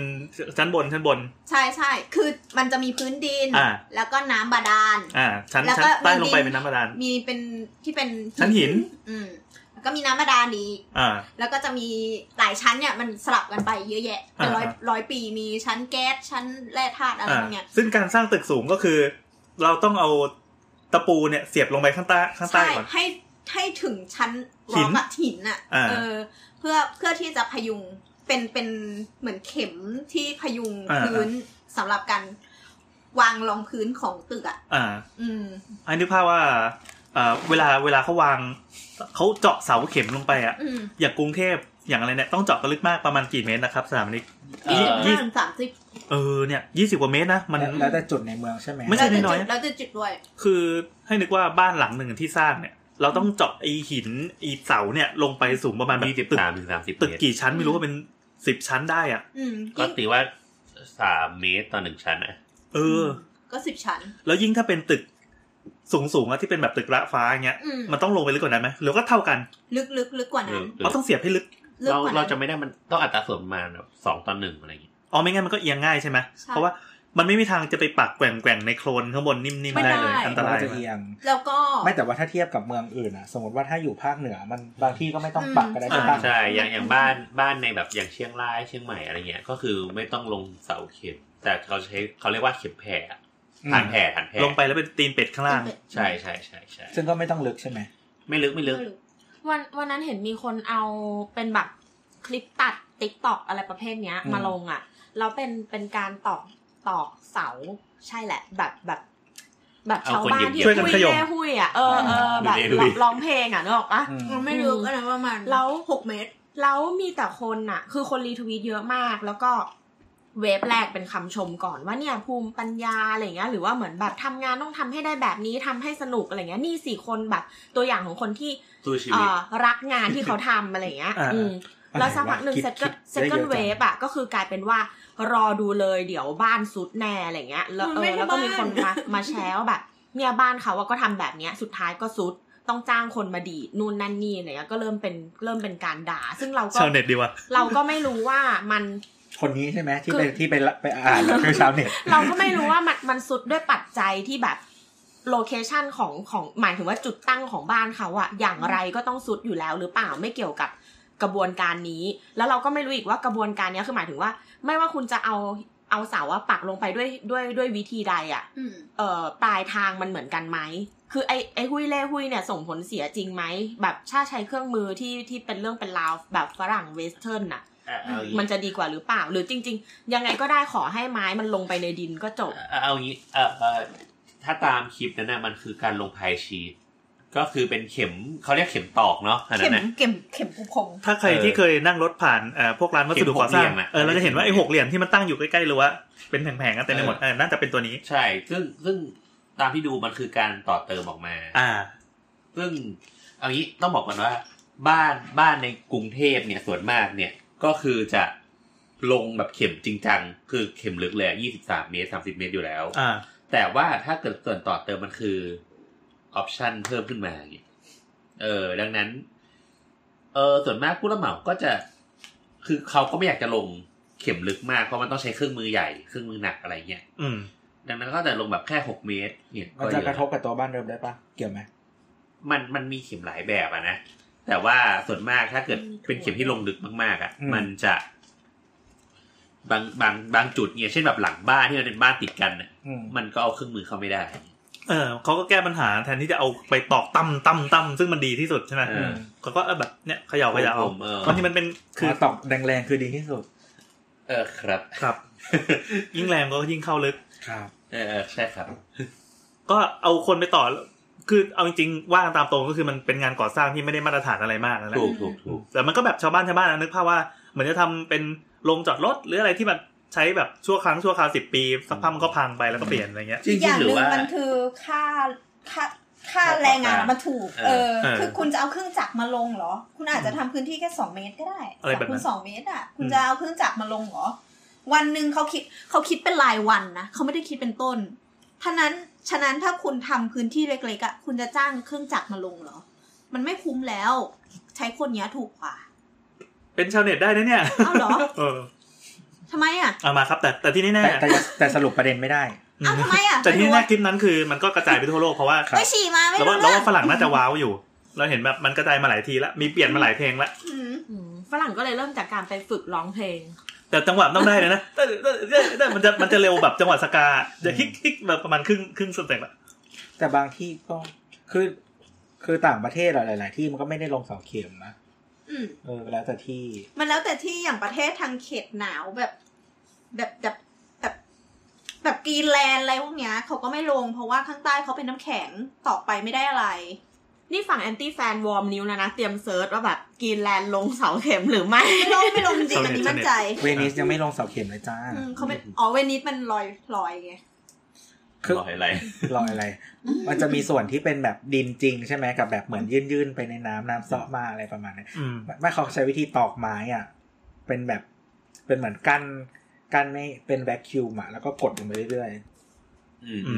ม ๆอืมแล้วคือเหมือนทำไปนานๆมันก็จะสุดไว้ก็ตอกลงไปใหม่ อืมอืมอืม อืม ครับ เฮ้ยมันมีมันมีการ์ตูนพิกซ่าเรื่องใหม่อะที่มีตัวอย่างออกมาละ ชื่อลูก้า อ๋อ แบ แบบ บคนที่ ที่ คนนั้น เป็น เขา ปลาวาฬ ฆ่าแล้วโดนใดเหรอ ใช้ใช้ซีนไม่ใช่ใช้ นี่ลู ซี ก น ใครน่ะ อะไรวะเนี่ย ใช้ซีน ตามเป็ไม่ทันอิตาลีแล้วสวยมากสวยมากสวยมากอยากให้ไปดู เฮ้ยมันคนละเรื่องของพี่แอนลูก้าไอ้ ลู คน ก้า คน รายา รายา นั่นมันรายาคนละคนละ เห็นแล้วยราา ก็ มัน แบ ดิ บ สนีย์ เห็นแล้วก็แบบ กลับมาที่จาการ์ตาต่อ อ่าจาการ์ตาครับ ก็เนี่ยพูดเรื่องรายาก็ต้องมาที่จาการ์ตานะครับมาร์คครับ อ่ะ อ่ะที เขา เนี้ย เป็น พอ แบบอินสปายจากเซาท์อีสเอเชียน ครับ อื อื ม ม ใช่ อยากอยากคุยเดี๋ยวว่าหลังค่อยดูก่อนแล้วค่อยคุยกันแล้วกันจะได้ไม่โดน เดี๋ยวดูก่อนแล้วจะแล้วจะกูจะได้ด่าทั้งเรื่องเลย ทำไมไปตั้งธงไว้อย่างนั้นเล่า อ่ะก็คือมันมีอาคารสูงขึ้นมาแล้ว อาคารสูงเนี่ยมันก็เหมือนหมุดที่ปักลงไปในแพรผักตบ ทีเนี้ยส่วนหนึ่งมันก็คือกดแพรผักตบลงไปด้วย แล้วก็สอบก็คือการการกดของมันเนี่ยมันทำให้เกิดการใช้น้ำพื้นที่มันยุบลงไปส่วนหนึ่ง ตึกใหญ่ตอกยุบ ตึกใหญ่ตอกยุบ เย ต่อมามันก็มีเหตุผลอื่นอีก ก็คือพวกอินฟ a าสต u ั t เจอร์ที่อยู่ใต้ดิน พวกท่อส่งแก๊ส ท่อส่งน้ำ ท่อส่งทุกอย่าง เคเบิลไฟฟ้า สายโทรศัพท์ รวมถึงรถไฟใต้ดิน แต่ว่าเขายังไม่มีปะ มันมีเอ็มอาร์ทีอ่ะ อืมอืมเขายังไม่มีใต้ดิน เขามี BRT ไม่ไม่มันเพิ่งมีที่จาการ์ตาเพิ่งมี MRT เขามีรอยฟ้าด้วย สองพันสิบเก้าเหมือน BTS เลย อ่าอ่าก็ลอยฟ้าแล้วก็มี BRT เยอะแยะมากมาย ใช่ เราเราคิดว่าการเขาเขาไม่ได้ลงทุนกับใต้ดิน เพราะว่ามันยากกว่าเนี่ยแหละ ก็หลายอย่าง อืม อืม เพราะว่าอีกอย่างหนึ่งปัญหาของจาการ์ตาก็คือเขาเหมือนรัฐเขาไม่ได้มองปัญหาระยะยาวเราไม่รู้ว่าปัญหาเขามีปัญหา อันนี้ ภายใ พูดเรื่องผังเมืองไปยัง พูดเรื่องที่ดัชมา อ๋อ แล้วอ่ะพูดต่อเธอพูดก็ได้นะ พูดหรือยังกูถามว่า พูด หรือยัง แล้ว เออพูดแล้วให้กูพูดใหม่ทำไม เผื่อเธออยากพูดไงก็คือ เพราะว่าเราไม่รู้ว่ารัฐบาลของเขาว่ามี ไอ้มาสเตอร์แปนหรือผังหรือเกณฑ์อะไรไหมเพราะว่ามันเปะปะมากแล้วก็เมืองส่วนใหญ่เนี่ยที่พักส่วนใหญ่อะมันคล้ายๆสลัมเลย คือมันไม่มีการวางผังทางเดินหรือทำพื้นที่ อัสีนนี้อันนี้เมืองอะไรนะครับ อันนี้เมืองอะไรนะครับ จาก รุ กาง ร์ เทพกรุงเทพตาอ๋อ จาการ์ตา คุ้นๆเลย ก็คือมันทำให้ มันทำให้เมืองอะไม่มีระบบ เออ เอ่อการการที่จะทำไอ้ facility infrastructure อะใต้ดินอะมันก็เป็นไปได้ยาก แต่เขามีระบบนี้นะเขามีระบบนี้นะที่แบบว่าเข้าเมืองต้องเสียเงินอ่ะ เออจริงเหรอ จริง มีซิตี้แฟร์หรอ ใช่มีมาสักพักหนึงแล้วมีมา ไม่ แล้ว คืออันนั้นคือเหมือนสิงคโปร์ปะที่จะลดลดติด ใช่ใช่ใช่ก็คือว่าถ้าขับรถมาแล้วแบบมีคนนั่งน้อยกว่าสี่คน อืม หรือว่าอะไรแบบเนี้ยก็จะโดนชาร์จต่าง อืม อืม ๆ ทีนี้ก็เลยมีอาชีพรับจ้างนั่งรถ อืม อืม เป็นพวกคาผูนี่เหรอ ใช่ใช่ก็คือเข้าพอมันจะเขาจะยืนอยู่ตรงหน้าประตู ยืนโบกเลยนะ เหมือนยืน ใช่ใช่ ต้องน แล้วก็แบบ แต่เขาจะชูนิ้วกันว่าแบบในรถเรามีกี่คน เขา ต้ จะ อชูงการเพื่อการ ต้องการเพิ่มอีกกี่คน อ่า แล้วเขาก็จะมา คน นั่งรถ พอผ่านประตูไปปุ๊บรถก็จะจอดให้เขาลงแล้วก็จะเดินกลับมา อืม ไอ้เฮียเป็นแขกระบบสัตว์ ชอบชอบ สิงคโปร์ทำไม่ได้นะครับ ไม่เรารู้สึกว่ามันมันจะเป็นปัญหาเงี้ยเมืองที่มีคนยากจนอะคือมึงคิดว่านั่งรถไปเราได้เงินคุ้มกว่าการไปทำงานอะ แขกระบ ก็ บ ทำรอบได้เยอะอยู่นะ เออ ช่วง rush hour แล้วจะทำรอบได้เยอะ เออ ต่อไปก่อน พอการที่มีการใช้พื้นที่ใต้ดินมากๆเนี่ยมันก็รบกวนน้ำใต้ดินด้วย อืม สุดท้ายสิ่งที่ทำให้น้ำท่วมอ่ะ คือการใช้น้ำบาดาล อ่า งงไหมทั้งที่เราใช้น้ำบาดาลเนี่ยเพราะว่า การใช้น้ำบาดาลเนี่ย มันทำให้เกิดโพรงใต้ดิน พอเกิดโพรงใต้ดินปุ๊บพื้นดินยุบ อืม ยุบน้ำจากข้างนอกที่อยากเข้ารวมทั้งน้ำที่ไม่ได้อยู่ในระบบจัดการที่ดีอ่ะมันก็ท่วมขึ้นมา คือปกติแล้วชั้นชั้นดินต่างๆ ใช่ไหมพอถัดลงมา จะมีชั้นที่เรียกว่าเอควาเฟอร์ อือฮะ ก็คือชั้นที่มันเป็นเหมือนโพรงหรืออะไรแบบเนี้ยแล้วก็มีน้ำอยู่ใช่ไหมครับ อืม ซึ่งตัวน้ำเนี่ยมันก็รองรับน้ำหนักของอะไรที่อยู่ข้างบนด้วย อืม เออแล้วทีเนี้ยพอเราเออ ดูดมันออกไป ดูดออกมาใช้อะไรอย่างเงี้ย เนื่องจากว่าแบบอินฟราสตรักเจอร์ต่างๆ ที่อย่างที่เหมือนแบบร้านประปามันไม่ครบไม่พอนู่นนี่นั่นอะไรอย่างงี้ใช่ไหม อือฮะ อืม แล้วก็พอคนก็เลยต้องพึ่งพาสิ่งนี้ อ่า อือฮะ เอออะไรประมาณนั้น แล้วก็ดูดขึ้นมาเรื่อยๆเนี่ย แล้วในขณะพอเมืองยิ่งโตอ่ะก็ยิ่งใช้น้ำเยอะอันที่หนึ่ง อืม แล้วก็มีเหตุการณ์ส่งเสริมอีกก็คือว่า พอเมืองยิ่งโต เราก็ยิ่งปิดพื้นที่สีเขียวพื้นที่ดินอะไรต่าง เดี๋ ๆ ยว ที่ พูดเรื่องนี้ต่อ พื้นที่รับน้ พื้นที่รับน้ำเออ แทน ให้หาย ที่ ไป น้ำอ่ะมันจะกัดเข้าไปใน ใน โพ ระ ร บบ งเนี้ย แต่ทางที่คุกทั้งกรุงเทพหรือว่าจาการ์ตาเป็นพื้นที่ที่มีฝนตกเยอะพอสมควร อืม น้ำอ่ะ มันก็ลงไปไม่ได้ มันก็เลยมามีปัญหาอย่างที่บอกอ่ะซุดแล้วยังไม่พอเมืองน้ำท่วมอีกเพราะน้ำก็ไม่มีที่ไป อืม อืม ซึ่งปัญหาทั้งหมดเนี่ย เราเราพูดมาแล้วเราจะพอเห็นภาพว่า จริง ๆ แล้วกรุงเทพแม่งก็เป็น เออ เออ จริงๆเราก็เคยคุยในอีพีน้ำท่วมนะ ว่าสาเหตุที่ทำให้น้ำท่วมนะมันเกิดจากประมาณเนี้ย หลักๆก็คือพื้นที่รับน้ำเราน้อย ห้าสี่ด้วยปะ เออเออเออเออ ห้าสี่เนี่ยรู้สึกว่าเป็นน้ำจากพายุ ด้วยส่วนหนึ่ง อืม ำนากรีซ ก็ก็คือลมหอบฝนมา เออ ลมหอบน้ำมาเติมอ่ะ หักขอบน้ำมาเติมจากระบบระบบน้ำด้วยนะ เพราะว่าอยู่ในแม่น้ำมาตามแม่น้ำมาตาม อ่า เขื่อน อ่า แล้วก็เขื่อนเข้ามาตามระบบ ระบบอะรับไม่ไหวแล้วหนึ่งสองคือการหมุนเวียนอะมันทำไม่ได้ คือเราอะมีน้ำในระบบมาก แต่ว่าเราไม่สามารถที่จะเร่งการใช้หรือว่า อ่า ระบายออกด้วยซ้ำ หรือไม่ก็ไอ้พวกพวกป่าพวกอะไรที่มันคอยซับน้ำอ่ะมันไม่มี อืม มันก็ไหลพืดพืดพืด ใช่มันก็เลยกลับมาที่เมือง อ่า แล้วเมืองก็แบบเต็มไปด้วยคนที่ที่ใช้ใช้น้ำใช้มีสิ่งสกปรกมันก็กลายเป็นน้ำที่ไม่ได้คุณภาพมากขึ้น การที่จะกลับไปบำบัดอีกรอบเนี่ย มันกลายเป็นเรื่องยาก แพง อืมแพง จะบอกว่าเราเราดูสารคดีไอเนี่ย ของของฟิลิปปินส์มั้งฟิลิปปินส์มีปัญหาอีกอย่างหนึ่งซึ่งไม่ไม่น่าเชื่อ คือปัญหาเนี้ยน้ำเขามีขยะเยอะมาก แล้วแล้วอีโรงงานที่จะทำลายขยะแม่งเครื่องพังเลยอะขยะเยอะจนเครื่องพัง เผาไม่ทันเงี้ยเหรอ เออ เขาใช้หลายวิธีมากทั้งบดทำลายผัง ไอเผาอะไรพวกเนี้ย แล้วก็พอน้ำท่วมน้ำขึ้นปุ๊บอะน้ำคือกินไม่ได้เลยน้ำเป็นพิษ อืม อืม อันนี้เราลงไปด้วยตัวเองนะคะ กลับมาที่กรุงเทพ ครับ จริง ๆ แล้วกรุงเทพเราก็ เออเมื่อกี้ไม่ได้อยู่ที่กรุงเทพมาตลอดเหรอ เฮ้ยเราเราไม่ได้พูดถึงกรุงเทพอันนี้ อ่า พูดถึงจาการ์ตา อ่าอ่า ซึ่งจริง ๆ แล้วเราอะเราอยู่ในเกณฑ์ที่ดูดีกว่าละมั้ง อ่าถ้าตามตัวเลขก็ดีกว่า ดีกว่าใช่ดีกว่า เพราะว่าเรา ยัง แค่สิบสิบเซนต่อปี อย่างน้อยคนเออของเขาเป็นสี่ห้าเมตรอย่างน้อยคนส่วนใหญ่ของเรามีน้ำประปาใช้ เออใช่ของเขาอะระบบประปาเขาไม่ดี อ้าวจริงเหรอ จริงจริ ไม่ ง ไม่ถึงประชาเขาบอกประชากรไม่ถึงครึ่งมาที่มีน้ำประปาใช้ อืมแล้วก็ อ๋อ สิ่งที่รัฐทำอ่ะ ก็คือคือเขามีการใช้น้ำบาดาลเยอะมากใช่ไหม อ่าอ่าอ่า สิ่งที่รัฐทำก็คือ ไม่สามารถจะควบคุม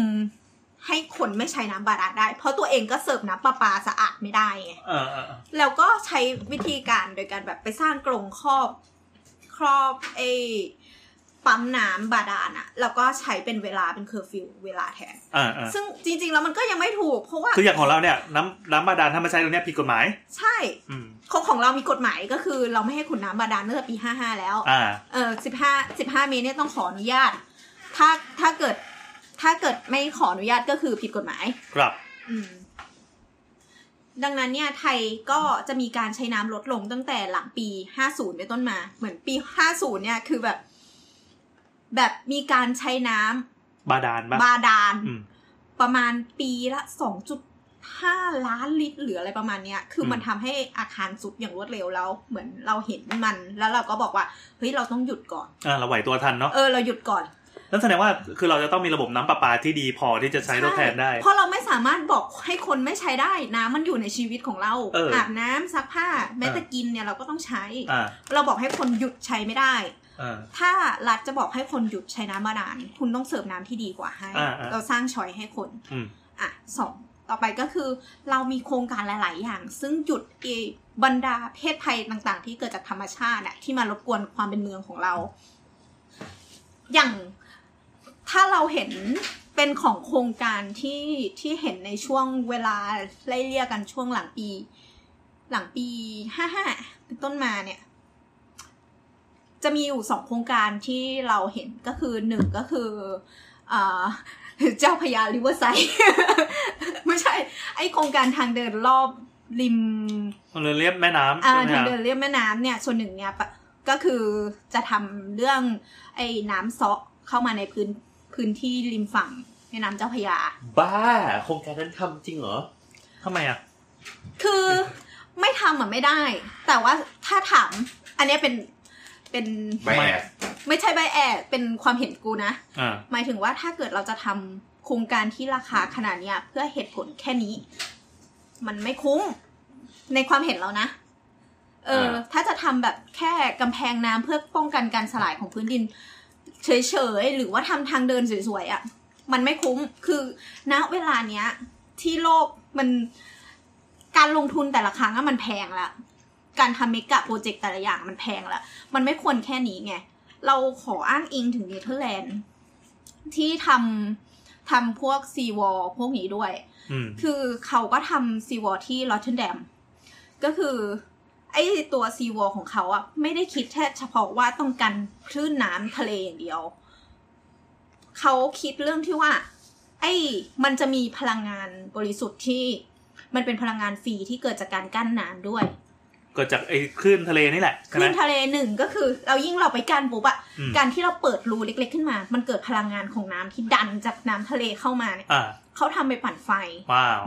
อืมคือการทำของเขาเนี่ยมันมันนำกลับมาใช้หรือว่ามันเพิ่มมูลค่าขึ้นมาได้ อืม ซึ่งเรารู้สึกว่า พลังงานสะอาดด้วยนี่ ไม่ทำวะ พลังงานที่แบบมีมีใช้เรื่อยๆด้วย เอ อ่ะ อใช่ มึงมึงลงทุนแค่ครั้งเนี้ยลงทุนระบบ แล้วก็ทำมันขึ้นมา อันนี้อันนี้คือความเห็นกูนะ แต่แต่มันมาใช้กับเจ้าพระยาได้ไหมล่ะ คือแบบให้เรือหางยาววิ่ง แล้วก็ให้น้ำกระฉอกเข้ามาในรูเงี้ยเหรอ ไม่ นี่ถาม น้ำ แบบถามแบบทั่วลงเลยนะ น้ำมันต้องดันเข้ามาอยู่แล้ว อ๋อ หมายความว่าความ เออ ต่างของระดับน้ำ ใช่นะมันต้องดันเข้ามาอยู่แล้วคุณ แล้วก็มีโครงการอีกอย่างหนึ่งคือ ส่วนใหญ่หลาย ๆ ประเทศใช้วิธีนี้เหมือนกันทำรูมขึ้นมา ก็คือเป็นเหมือน เหมือนถ้าเกิดน้ำมันล้นอะปล่อยให้มันมีแก้มลิงไม่อยากใช้คำว่าแก้มลิงคือให้มันมีรูมขึ้นมาสำหรับการเก็บน้ำบางส่วน อ่า สำหรับน้ำล้นเนี่ย เออ ซึ่งอีกประตูน้ำเนี่ย มันก็เกิดสิ่งที่น้ำบอกอะมันเกิดพลังงานบริสุทธิ์ขึ้นมาเหมือนกัน อืมอื อื ม ม คล้ายๆเหมือนเป็นเป็นสปีเวย์ของเขื่อนเงี้ยเหรอ สปีเวย์สปีเว ใช่ ย์ ใช่ แต่คือมันมันมันมีเราจำเปอร์เซ็นต์ไม่ได้ แต่จริงๆมันมีวิธีคิดอยู่ว่าระดับน้ำต้องต่างเท่าไหร่ถึงจะผลิตพลังงานได้ อืมอืม อืม ซึ่งส่วนใหญ่ถ้าเป็นแบบ แบบเนี้ย ถ้าถ้ากั้นถ้ากั้นแล้วไม่ให้ ไม่ให้มีที่รับน้ำอ่ะ มันจะต่างไม่พอ อืม อ่า มันต้อง อืม ต้องต้องมีที่รับน้ำด้วยเพราะว่าข้างหลังมันก็ต้องเป็นที่ว่าง ใช่ อืม ส่วนใหญ่จะส่วนต่างของระดับน้ำมันจะไม่พอเพื่อผลิตพลังงานนะ อืม อื อืม ม อืม แต่ว่าจริง ๆ เทรนด์เดี๋ยวนี้ หลาย ๆ ประเทศเขาก็ทลายเขื่อนกัน อืม เยอะพอสมควร ว่าเป็นพลังงานสะอาดแล้วก็ได้เยอะก็จริง แต่ว่าก็ได้รับผลกระทบทางสิ่งแวดล้อม ไม่คุ้มกับ เล ระ ย บบ อืม นิเวศเนี่ย ใช่ใช่ ก็ ก็ เรานี่พยายามสร้างเขื่อนไปเรื่อยๆนะ จีนเหรอครับ คือเราเราต้องมองว่าธรรมชาติในการต้นไม้อะมันก็เป็นของราคาแพงด้วยอ๋ออีกเหตุการณ์หนึ่งคือเขาจะย้ายไปเกาะของบอร์เนียวใช่ไหมจาการ์ตา ใช่จ้ะ เมืองหลวง จะเออใช่ไปบอร์เนียว จะย้ายไปจะย้ายไปอีกเมืองหนึ่งซึ่งอีเมืองเนี้ย เขาก็ให้ความเห็นว่ามันเป็นเมืองที่อยู่ตรงกลางระหว่างเมืองใหญ่อีกสองเมือง ซึ่งซึ่งมันจะทำให้ไม่ต้องลงทุนเรื่องอินฟราสตรักเจอร์มาก อืม อืม เขาบอกว่าเมืองหลวงใหม่อาจจะเป็นเมืองปาลังการายา ใช่ไหมชื่อนี้ไหม อยู่บนเกาะบอร์เนียว มีคำว่ารายาอยู่ด้วยอะ จำชื่อไม่ได้ ไม่ใช่ รายใหญ่ละ เราเราเราเราไม่ อ๋ออันนี้ ไม่แใจ อันนี้คือ BBC ตอนปี 62ก็ไม่แน่ใจว่าอัปเดตล่าสุดคืออะไร อืม อ๋อแสดงว่ามันมันมีหลาย ๆ ตัวเลือกเงี้ยเหรอ ใช่เขามีตัวเลือกคือเขาก็วิเคราะห์ความคุ้มทุนหลาย ๆ อย่าง อ่า เอ่อ แล้วอีกที่หนึ่งที่เขาคิดไว้ที่บอกว่าอยู่กลางสองเมืองอะ่ะ มันคืออยู่กลางป่า แล้วเ คือย้ายทั้งทีไปไปโปะในป่าเลย ใช่กลางป่า เป็นเมืองป่าแหว่ง เพราะว่าเขาตั้งใจว่าเมืองเนี้ยมันอยู่ตรงกลางเส้นทางในการเดินทางไปเมืองใหญ่อีกสองเมืองไง อ๋อเป็นโหนดพอดี อืมซึ่งจึงก็มีคนออกมาเตือนเหมือนกันแบบว่าคุณจะสูญเสียธรรมชาติ อืม เพราะว่ามันไม่ใช่การสลับกันของเอาจาการ์ตาไปเป็นป่า แล้วเอาจาการ์ตามากลางป่านี้ อ่า มันไม่ใช่เพราะว่าจาการ์ตาก็ยังอยู่ ยังมีคนอยู่กับจาการ์ตาอยู่ อยู่เยอะด้วยอ่ะ เออ มันก็ยังคงเป็นเมืองอยู่ แต่เนี่ยคือการสูญเสียป่า อ่า อืม ก็เป็นอีกเหตุผลหนึ่งแล้วก็มีโปรเจกต์อีกอันหนึง ก็คือเขาเขาจะทำซีวอลเหมือนกัน อืม อินโดนีเซียเนี่ยนะชื่อว่าโครงการโปรเจกต์ว่า Great Garuda การูด้า อืม ก็คือครุฑ ครุฑยักษ์ อืม ครุฑยักษ์ เป็น ค รู รุฑ ป ใหญ่ครุฑใหญ่ เป็นครุฑเอ้ยเป็นเป็นนกกลางปีกกลางทะเล ซึ่งไอ้ ก็คือเขื่อนกลางทะเล ใช่ใช่ก็ เพื่อเพื่อทำให้ระดับน้ำมันมันต่างกันเนี่ยเหรอ เออ หรือไง น่าจะเป็นเมืองเมืองเลยนะ อ๋อ คือ เขื่อน เห เมื มื อ อง นดูไบไปตั้งกัน ป่ะเหมือนดูไบเนี่ยเหรอ ฟิลบูดูไบใช่ โอ้โห อยู่กลางทะเล ก็คือ ก็ เกาะเทียม ม อันนี้คือไม่ใช่แค่เขื่อนละแต่ว่าไปสร้างเมืองกลางทะเลเลยเป็นเกาะที่แบบปักลงไปในน้ำในดินเลย ใช่แล้วก็การเขื่อนเอ้ยการคลื่นทะเลหนึ่งแล้วก็สร้างเขื่อนขึ้นมา อืมอืมอื อื ม มก็อันนี้ก็เป็นเป็นอีกโปรเจกต์หนึ่งที่เขาวางแผนไว้ แต่ว่าก็ใด ๆ มันใช้เงินในการย้ายแล้วก็เศรษฐกิจไม่ค่อยดีอยู่ อ่า อืม ไม่คือจริงๆ ส่วนหนึ่งอะมันอย่างการย้ายไป เออจังหวัดกาลิมันตันตะวันออกเนี่ยก็คือเกาะบอร์เนียวเนี่ยที่อินโดเขาเรียกเกาะกาลิมันตัน อ่า อืม ก็เหมือนอินโดเป็นประเทศที่ใหญ่มากๆ แล้วก็มีประชากรเยอะมาก สามร้อยล้านคน เออแล้วก็มันก็มีความหลากหลายอะไรอย่างเงี้ย การที่ทุกอย่างมันเมืองใหญ่อันดับหนึ่งอันดับสองอ่ะ ก็คืออยู่บนชวา อืม จาการ์ตายอกจาการ์ตาอะไรอย่างเงี้ย แล้วก็บาหลีก็คืออีกเกาะหนึ่งก็ไม่ไกลจากโซนนั้นเนาะก็เหมือนมันก็เป็นสัญลักษณ์อะไรบางอย่างในแง่การเมือง อืม ด้วยที่จะแบบเอ่อการเข้าถึงของคนการไปถึงของอำนาจของรัฐบาลกลางอะไรอย่างเงี้ยมันก็มีผล ก็บราซิลก็เคยทำมาตอนที่สร้างบราซิเลียอะไรแบบ อื เนี้ย ม เอออันนั้นก็คือเป็นกลางป่าเหมือนกัน ใช่ อืม ออสการ์เนไมเออร์ คือตรงนั้นน่ะคือมันจะเป็นเหมือนแบบเป็นโซนขอบป่าอเมซอนอะไรแบบนี้เลยแหละ อืม อืม แล้วคือคือจังหวัดของบราซิลที่เป็นแบบโซนเหนือตะวันตะวันเอ่อตะวันตกเฉียงเหนืออะไรอย่างเงี้ยก็คือเป็นป่าอเมซอนเป็นหลัก ซึ่งประชาคือจังหวัดใหญ่ๆทั้งนั้น แต่ว่าคนน้อยอะไรอย่างเงี้ย อืม แล้วก็เมืองใหญ่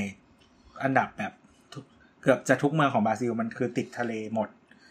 มันการขยับเมืองเนี้ยเข้าไปในเมืองอ่ะเขาเขาคิดว่าจะสร้างความเจริญ แล้วก็ส่วนหนึ่งก็คือบาลานซ์อำนาจในประเทศได้ อืม อืม ก็อันนี้เป็นแนวคิดที่คล้าย ๆ กันที่เขาทำ กลับมาที่ ไปเพิ่มตรงไอ้ตรงคำว่าบาลานซ์อำนาจในประเทศมันหมายถึงว่าอะไร คือเวลาเรามีคนหลาย ๆ กลุ่มอะไรแบบเนี้ยเขา ต้องไปอยู่ใกล้ เออต้องไปอยู่ใกล้ อืม อืม I see โอเค ต่อครับ เมื่อกี้พูดค้าง แต่คือมันก็อาจจะเป็นแนวคิดที่แบบเก่านิดนึงนะคือหมายถึงว่า เออใช่ส่วนตัวเรารู้สึกว่ามันเก่า คือเหมือนสมัยเนี้ย การขยายหรือแผ่อำนาจอ่ะ มันไม่จำเป็นต้องเป็นเขาเรียกว่าอะไรกายภาพอ่ะ เออ เดี๋ยวนี้เราสามารถ เราเราเราเราเราคิดว่าทุนนิยมมันขยายได้ เออ มันไม่จำเป็นต้องเป็นกายภาพ แต่ก็ก็ก็ถ้าเขาทำแล้วคิดว่าไอ้นี่ก็อืมก็ได้อะไรอย่างเงี้ย เราไม่เข้าใจวัฒนธรรมเขา เออเราก็ไม่ไม่แน่ใจเหมือนกันอะไรเงี้ย แต่ว่าคืออย่างประเทศอื่น ๆ ที่เคยทำมาก่อนอะ่ะ อืม อย่างเช่นบราซิลบราซิลที่บราซิเลียอย่างเงี้ย อันนี้มันก็คือก็คือนานแล้วเนาะ อ่าฮะ เออ มันก็อาจจะเป็นยุคที่ทุกคนยังกลัวกันมือถึงอยู่ แล้วก็อย่างเช่นตอนที่ อืมเขาเรียกว่าอะไรอ่ะ คือมันอีกอันหนึ่งก็คือว่าไม่อยากให้ให้ใครรู้สึกว่าเป็น favorites ของรัฐบาลอ่ะ อ่าฮะอ่าฮะ เออ ซึ่งอันนี้ก็มีผลเหมือนกันเพราะว่าเขารู้สึกว่าบางทีแบบถ้าใครเป็น favorites ของรัฐบาลเนี่ย เงินอะไรก็จะลงแต่ตรงนี้อะไรเงี้ย อืม เออแบบกรุงเทพที่แบบจริงๆอ่ะ ใช้เงินเยอะมากๆ เออ คนอื่นก็จะมันก็จะมีความรู้สึกว่าแบบ หมันหมัน เออทำไมแบบจังหวัดชั้น ไม่มีรถไฟฟ้า ใช่อะไรแบบนี้ มีดราม่ามาตลอดเลย ใช่คือเพราะฉะนั้นเนี่ย อันนี้มันก็เป็นส่วนหนึ่ง คืออย่างเช่นตอนที่ออสเตรเลียหรือว่าแคนาดาตั้งเมืองหลวงอะ่ะ อืม มันก็เป็นแนวคิดแบบนี้ว่าแบบไม่อยากเป็น favorites อะไรอย่างเงี้ยเพราะว่าออสเตรเลียเนี่ยเขาตั้งใจเลยนะว่าเมืองหลวงอะอยู่ตรงกลางระหว่างเมืองใหญ่ที่สุดสองเมือง อืม ออสเตรเลียเมืองหลวงคือเมืองอะไรครับ แคนเบอรานะครับ แคนเบอร์รี่ ก็อยู่อยู่ตั้งอยู่ตรงกลางระหว่างเมลเบิร์นกับซิดนีย์ อืม อืมแล้วก็แล้วก็แล้วก็แบบตัดที่ขึ้นมาใหม่เลยว่าเพื่อเป็นเมืองหลวงอะไรเงี้ย หรืออย่างแคนาดาอย่างเงี้ยเมืองหลวงอ่ะมันอยู่ที่อยู่ชายแดนระหว่างเอ่อรัฐออนแทริโอกับเคเบก มันคืออะไรออตโตวา ออตตาวา ออตตาวาใช่ไหม ใช่ แต่คือมันจะมีมันจะมีเขตปกครองพิเศษชื่อ Capital Region ซึ่งออตตาวาอยู่ในรัฐออนแทริโอแล้วเมืองที่อยู่ตรงข้ามน้ำกันอ่ะ ชื่อกาดิโน อือฮึ สองเมืองเนี้ยรวมกันเรียกว่า Capital Region ซึ่งการิโนอยู่ในฝั่งเควเบก อืม ก็เป็นการบาลานซ์อำนาจระหว่าง French Canadian กับ English Canadian อ่าฮะอ่าฮะ เราใช้แม่น้ำขั้นกลาง อืมแต่ว่ามันเมืองมันรวมเป็นเมืองเดียวกันประมาณนั้น กลับมาที่กรุงเทพดีกว่า ครับครับ อ่ะเราพูดถึงโครงการหนึ่งที่ช่วยรับน้ำของกรุงเทพละอีกโครงการหนึ่งก็คือส่วนร้อยปีจุฬา อ๋อ อ่าครับ อ่ะส่วนร้อยปีจุฬาเนี่ยจุดประสงค์ที่ทำเนี่ยก็เพื่อรับน้ำในเมืองอีกเหมือนกัน อ่า ลองไป Google ดูนะครับ ถ้าใครที่จำไม่ได้จริงๆเราเคยพูดถึงไปแล้ว แต่ถ้า อืม เกิดเราเพิ่งมาฟังก็ลองไปค้นดู อืม ใครที่เป็นชาวสามย่านหรือว่าใช้ชีวิตอยู่แถวนั้นน่าจะเคยเห็นหรือว่าไปวิ่งเล่นมาแล้ว อืมก็คือวิธีการออกแบบก็คือเป็นแนวทะแยง อืม แล้วก็ มันจะเป็นพื้นลาดเอียง อ่าแล้วก็ให้ส่วนหนึ่งที่เป็นทางใต้นั่นแหละเป็นที่รับน้ำแล้วน้ เขาเคลมว่าเป็นพื้นที่รับน้ำของเมือง ำอืม อืม ใช้คำว่าเคลมนะ ก็ก็ไม่รู้ แต่ว่าเขาเขาแต่แต่ที่ประสบความสำเร็จแน่ๆคือเป็นสีเขียวของเมืองยินดีด้วย อืมอืม อ่าฮะ เพราะมันก็ยังเขียวอยู่ต อนนี้ อ่าอ่านี่ก็ถูกว่าถูก อืม ก็มีสองโครงการแล้วที่แสดงให้เห็นว่าเราพยายาม จริง ๆ มันมีแบบพวกป่าอะไรเยอะแยะเต็มไปหมดเลยนะ หรือบางกระเจ้าอะไรเองที่แบบเขาพยายามทำกันอะไรอย่างเงี้ย ถ้าแต่จุฬาร้อยปีมันไม่ใช่โครงการของรัฐบาลนี่ ใช่ใช่ใช่ เป็นลงโครงการมหาลัย อืม อืม ก็ ก็เรารู้สึกว่าก็ไอ้ปัญหาน้ำท่วมในกรุงเทพเนี่ย มันไม่ใช่เฉพาะรัฐที่เห็น อืม คนทั่วไปที่ใช้ชีวิตอะ คือ ควรจะสัมผัสได้มากสุดด้วย คือเห ซ้ำ มือนเหมือนเหมือนเคย เคยช่วยเขียนวิจัยเล่มหนึ่งอ่ะแล้วไปไปทำรีเสิร์ชอ่ะเขาบอกว่า อันนี้น่ะนานหลายปีแล้วนะ เหมือนอัตราส่วนพื้นที่สีเขียวต่อคนกรุงเทพอ่ะอยู่ที่ประมาณสามตารางเมตรต่อคน แต่ถ้าเกิดว่าเทียบ WHO หรือว่าแบบหน่วยงานของโลกอะมันจะแนะนำประมาณเก้าตารางเมตรต่อคนนะ อืม ซึ่งถือว่าแบบค่อนข้างน้อยมกๆ สามตารางเมตรนี่นอนกลางแขนกลางขาก็เต็มแล้วอะ แต่แต่ว่าตัวเลขไม่แน่ใจนะแต่ประมาณเนี่ยคือแบบสามถึงห้าแต่ อ่า มันน้อยกว่าเกณฑ์เยอะอะอืมแต่แต่มันก็มันก็ขึ้นอยู่หลายอย่าง คือหมายถึงว่าเวลาเรานับพื้นที่สีเขียวอะเราถ้าเป็นของเมืองไทยมันจะนับพื้นที่ที่เป็นสีเขียวในแนวราบใช่ไหม อืม แต่ถ้าแบบไปแบบอย่างสิงคโปร์อะไรเงี้ยเขาจะนับพื้นที่สีเขียวที่เป็นแบบวัวติคอก็ด้วยอะ อื อื ม มมันก็จะคนละแบบ อืม เออกลับไปเลยต่อ เอ๊ะไอโครงการพวกบางกระเจ้าพวกนี้นี่เราก็ถือว่าเป็นส่วนรับน้ำในเมืองได้ไหม อืมเขาเขาบางกระเจ้าอ่ะมันจะพุ่งไปที่แบบเป็นปอดของเมือง แต่ไม่ได้แบบพูดใน มองในแง่อากาศนะไม่ได้มองใน ใช่ แง่น้ ใช่ใช่ แต่จริงๆมันก็รับด้วยแหละอยู่แล้ มัน ว ก็ อะ ลา อืม ำมันก็เป็นฟังก์ชันของสีสีเขียวอยู่แล้ว ใช่ แต่ก็มันก็ไม่พออยู่แล้วเปล่า ไม่พอ ไม่พอไม่พอ สเกลเมืองมันใหญ่กว่าตั้งเท่าไหร่ แต่แต่จริง ๆ ในแง่ผังเมือง เนี่ย มันตามพวกแบบอาคารขนาดใหญ่พิเศษอะไรเงี้ยจริงๆมันมีกฎหมายเรื่องของพื้นที่เปิดโล่งนะพื้นที่เปิดโล่งหมายถึงว่า ดินมันต้องไม่มีอะไรโคเวอร์เลย อืม อืม แต่ว่า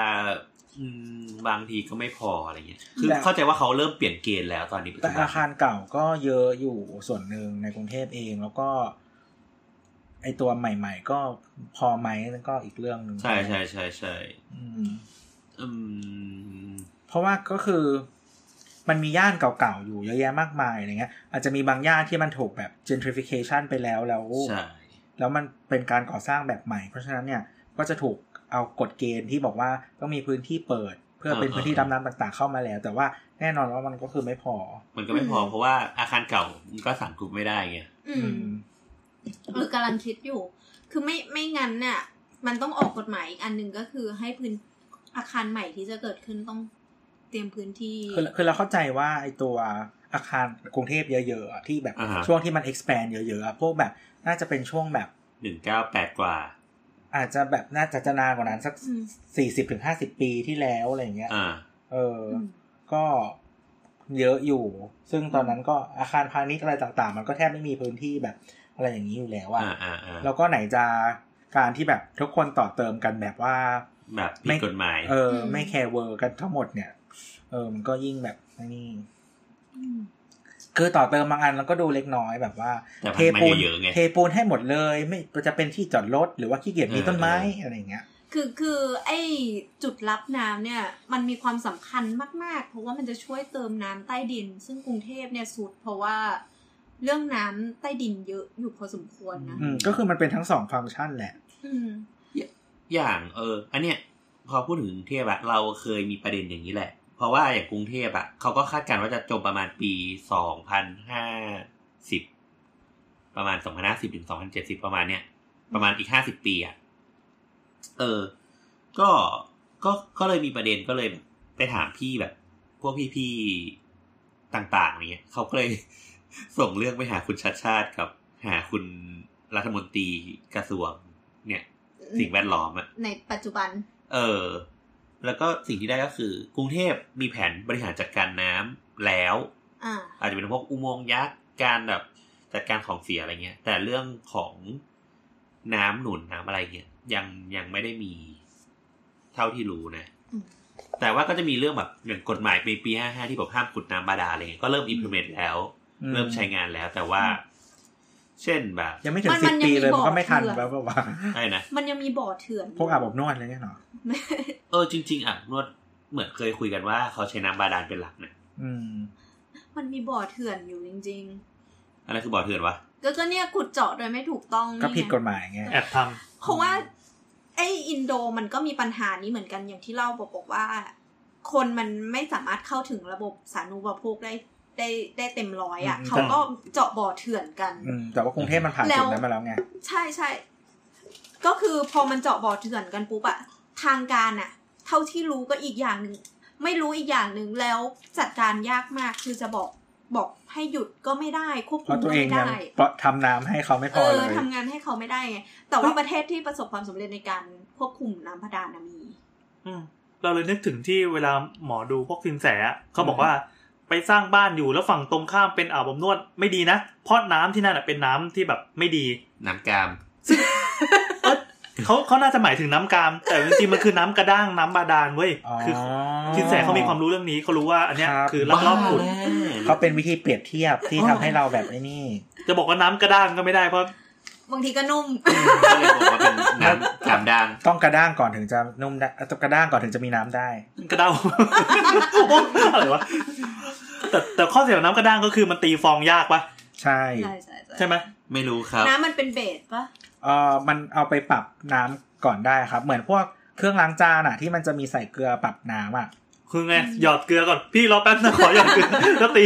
เขาอาจจะมีศูนย์จัดการน้ำตรงกลางก่อนปล่อยมาที่ห้องก็ได้ อืมเวลาเวลาเดินขึ้นลิฟต์น้องนี่ห้อง อะไร ห้องที่ใส่เกลือตีฟูอยู่ ได้ทีนี้พอแบบน้ำปรับสภาพแล้วปุ๊บตีฟองง่ายละ อืมโอเคโอเค ขอบคุณที่ให้ความรู้ครับ สรุปเป็นน้ำอะไรนะ น้ำกระเด้า น้ำกระด้างอะไรวะ มันก็ต้องกระด้างก่อนเลยวมันกระด้างไม่ได้ โอ้ย โอ้ กูลืมอีกแล้ว น้ำนี่ใครอยากขัดทีเดียวล่ะ ตอนไม่ขัดมันก็ลืม กำลังกำลังจะพาเข้าไปอีกเมืองหนึง เมืองที่ประสบความสำเร็จ คือเมื่อกี้เมื่อกี้โบทเดินผ่านหาที่ชาร์จมือถือไว้แล้วน้ำก็หลุดเลยครับ ไม่มีเหตุผลเลย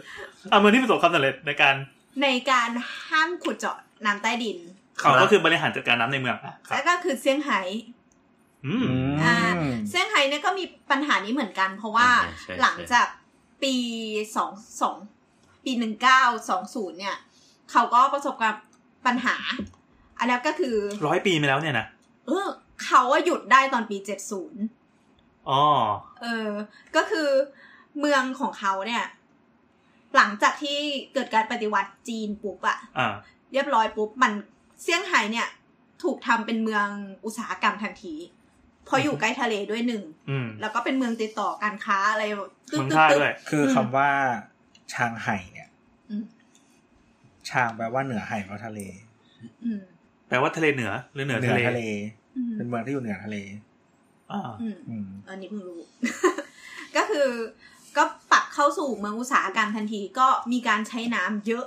อืม แล้วก็เป็นเมืองอุตสาหกรรมที่นึกถึงโรงงานที่มันต้องใช้น้ำเยอะๆ เป็นนิคมเลยอ่ะ เออ แล้วก็ดูดน้ำขึ้นมาน้ำก็เสีย อืม ดูดน้ำไอไอโรงงานที่ไม่ได้อยู่ริมน้ำก็ดูดน้ำใต้ดิน มาใช้ก็ปล่อยน้ำเสียไม่มีการบำบัดไม่มีระบบประมาณปี 1920 เนี่ยเขาก็เริ่มมีการดูแล เอ้ย เขาเริ่มเห็นปัญหานี้ก่อน แล้วเขาก็ออกกฎหมายค่อยๆปรับปรับมาจนปี 70 เนี่ย เขาควบคุมระบบน้ำใต้ดินเรียบร้อยแล้วแต่ปัญหาต่อมาคือมันเปลี่ยนจากเซี่ยงไฮ้ที่เป็นนิคมอุตสาหกรรมอะเป็นเมืองเศรษฐกิจ อืม ทำให้เกิดสกายสเคเปอร์เยอะมาก จนจนไอ้ปัญหาน้ำใต้ดินที่ไม่มีแล้วเนี่ย มันกลับมา เพราะอีโพรงเนี้ยมันยังอยู่ไง แล้วมันก็เกิดการซุด อ่าเอ้ย ซึ่ง คือโพรงมันอยู่ไปตลอดกาลเหรอมันไม่ใช่แบบถึงวันหนึงมันก็มีน้ำมาเติมอะไรเงี้ยเหรอ มันมันอาจจะมีน้ำมาเติมได้ แต่ว่า มันไม่ทัน แต่ว่ามันไม่ มันไม่ได้เป็นระบบขนาดนั้นว่าคุณหายไปสิบปีแล้วน้ำจะกลับมาในสิบปี คุณอาจจะดูดน้ำไปหนึ่งหนึ่งร้อยแกลเลียนแกลลอน แล้วอีกร้อยปีมันถึงจะกลับมาเท่านี้ก็ได้ อืมอ่ะพอมีเมืองปั๊บก็เลย อ่ะ เจอปัญหาสุด ก็เคยเจอก็ปัญหาสุดเนี่ยก็กลับมาอีกครั้งหนึ่งจนเขาบอกว่าเนี่ยปีสองพันหนึ่งร้อยอะเซี่ยงไฮ้แม่งจมน้ำแน่เอออา เซี่ยงไฮ้ก็เลย แต่ว่าเขาก็หยุดความเจริญไม่ได้ ตอนเนี้ยเซี่ยงไฮ้ก็จะออกกฎหมายไม่ให้สร้างตึกสูงแล้ว ซึ่งมันก็ควบคู่กับเรื่องนี้ด้วย ก็คือ ไอ้ตึกสูงเนี่ยมันเป็นปัญหาของเมืองสุด ส่วนหนึ่งอืม แต่ว่า ไอ้ปั อ๋ ญ อเหร หา อเพิ่งรู้ว่ามันเกี่ยวกับเมืองสุด เพราะตอนแรกคิดว่ามันแค่แบบคุม คุมไม่ได้ด้วย หมายถึงว่าคุมคุมตีมเมือง แต่ละมณฑลมันอาจจะเหตุผลไม่เหมือนกันหรือเปล่าเดา เราว่ามันประกอบกันหลายอย่าง อืม อืม แล้วก็แต่ว่าปัญหาอีกอย่างหนึ่งก็คือ ในอนาคตอ่ะเขาก็คงจะต้องแก้ปัญหาพ่นน้ำที่ท่วมในเมืองของเขาอ่ะมันไม่ใช่น้ำจากภายนอก มัน อืม คือน้ำทะเล อืม เพราะว่าเมืองเขาต่ำแล้ว อืม ครับ อืม แล้วก็งี้ก็ชื่อเซี่ยงไฮ้ไม่ได้แล้วดิ เขาอยู่ใต้ทะเลแทน เออ คำว่าใต้แปลว่าอะไรวะ เป็นเสียงไห้ ครับ ผม เมืองเทพสร้างยังอยู่ใต้น้ำได้เลยครับ อืม ก็เป็นอันเป็นเทพสุดเอ้ยเทพ เทพโพไซดอน มีเมืองไหนอีกนึงนะที่พี่โอให้มาพูด อ๋อแต่โพไซดอนจะไม่อยู่แล้วนะ ทำไมอ่ะ เขาปิดแล้ว อืม หรอ อืม ครับผม งั้นก็จะไม่มีน้ำกระด้างมาสิ เดือดนะ น้ำกระเด็น เออ กระตากกระเซ็น เอออ๋อมีเซี่ยงไฮ้กับฮ่องกงเนี่ยจะปัญหาคล้ายๆกัน แล้วก็โดนคล้ายๆกันอยู่ เคสคล้ายๆกันเ ฮ่องกงก็ยังจมน้ำเหรอ่ะ ฮ่องกงเนี่ยเป็นเกาะ จมอยู่แล้ว อืม ญี่ปุ่นยังจะจม อืม ญี่ปุ่นนี้ไม่น่ารอดเลยนะ คือ มาดีฟไง อืมเราดี อืม อันนั้นคือจากที่น้ำทะเลระดับมันสูงขึ้นเนอะ ใช่ ใช่ ขึ้น ใช่ แต่คือไม่แต่คือเคสจาการ์ตาที่เราคุยกันอ่ะ มันเป็นสองทางไง ม อ่า มันช่วยกัน เออ ก็แบบเหมือ ปั น จจัยภายในภายนอกเลย ใช่ คือ โอ้โหซิกแบบสุดแบบสุดๆ ปีละห้าเมตรอย่างเงี้ย อ่า อยู่ไงอ่ะ อืม เออ คือเหมือนแบบบางโซนอ่ะ ก็คือแบบสุดแบบอย่างนั้นจริงๆบางโซนอะสุดน้อยสุดมากอะไรอย่างเงี้ อื ย มเมื่อกี้ที่ตัวเลขก็คือมากสุดก็คือยี่ห้าเมตรในสิบปี อืม นี่มันโหดโคตรเลยนะ อืม อืม นี่ซื้อคอนโดอ่ะปีแบบผ่านไปสิบปีเหี้ยห้องกูหายไปแล้ว เอ้ยยี่ห้าหรือสองจุดห้ามาพูดผิด หนึ่ มาง จุดห้า อืมสองจุดห้า อืม นั่นแหละ ก็เลยแบบหนักหนักหนักมาก มันก็เลยแบบสองทางช่วยกันไงน้ำทะเลก็ขึ้นมา อืม ไอ้นี่ก็ลงไปอีกแล้วก็เหมือน ไอ้คลองที่เขามีอ่ะสำหรับที่แบบขนถ่ายน้ำต่าง ๆ เขาก็เมื่อก่อนมันไม่เมนเทนแนนไง อืม เออ เพราะฉะนั้นการมีคลองก็เลยแบบยิ่งเอามาแบบเป็นปัญหาเพิ่มเติมในเมืองอีก แล้วเว ก็ นิส คือแทน ตะวัน ที่ ออกอ่ะ ฮะเวนิสโซนออกเขาถมไหมครับ แล้วก็มีคลองสวยหนึ่งคลองครับ คลองสวยก็ต้องเป็นส ที่ องดิ ที่อยู่เจ็ดที่อยู่เจ็ดปีแล้วก็มีคลองสวนคลองอะนะ ผลงานนะฮะสองสอง เว ม็ด เวลาเขาเถียงกันเออมีคนบอกว่า เวลาเถียงกันเออรัฐบาลที่เป็นศัตรูกับรัฐบาลนี้ก็จะบอก ครับ โอ้แบบมีผลงานหนึ่งสองสามสี่ห้า รัฐบาลนี้บอกว่ากูมีคลองสวย โอ ไม่ เค ชนะว่ะ อืม ไปปุ๊บยุงกัดกูตลอดเลย ครับ นะ ผ ไม่ ม ไม่ ประเทศมีประมาณ 5 0 0แสนกว่าตารางกิโลเมตร คน 70 ล้านคนผลงานคลองสวยหนึ่งคลอง ทำไมอ่ะ มันเป็นโมเดลไง อ่ะ ครับผม กลับปะกลับปะเราเราเลิกด่ารัฐบาลรัฐบาลเขาก็ต้องหาทางแก้ ซึ่งทางแก้มันก็มีอยู่แค่ไม่กี่อย่าง ก็คือแก้ตัวเนี่ยเดี๋ยวคนก็ด่ากูอีก ข้อมูลที่คุณพูดน่ะมันโกหกครับ แล้วก็ค่อยๆคานออกจากห้องประชุม เดินอ่ะอ่ะ อ่ะทางไอ้ยูเนสโกเนี่ยเขาก็เคยเสนอปัญหาเรื่องนี้ขึ้นมา แล้วก็บอกบอกว่าทางแก้ของคุณน่ะมันควรมีได้แล้ว ต้องบอกว่าปัญหาเนี้ยเออมันไม่ใช่ปัญหา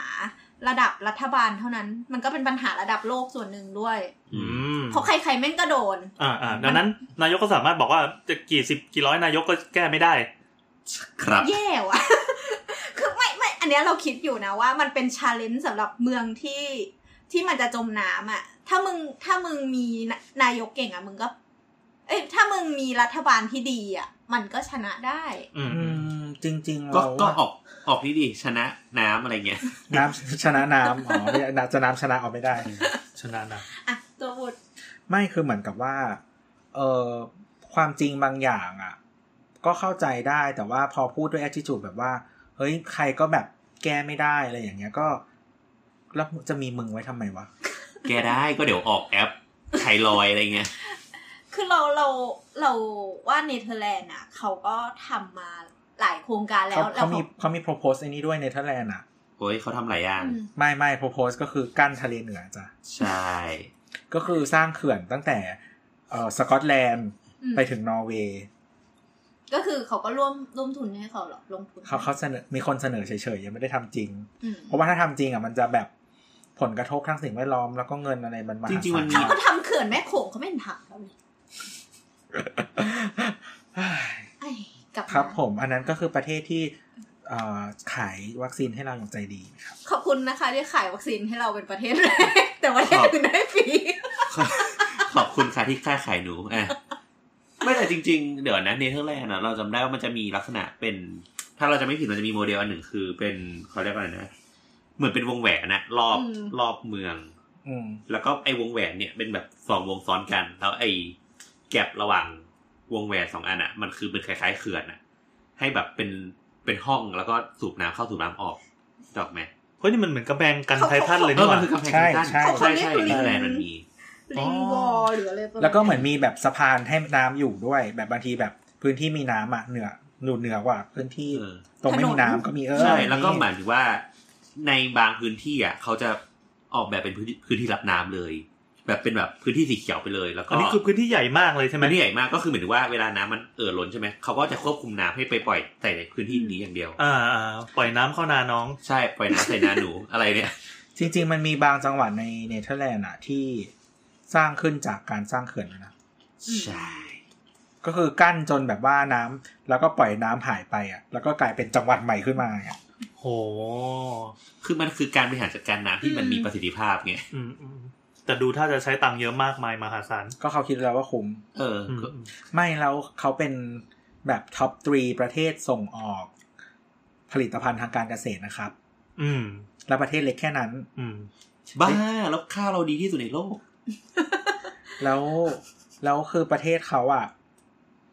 แบบนิดเดียวของประเทศไทยอะ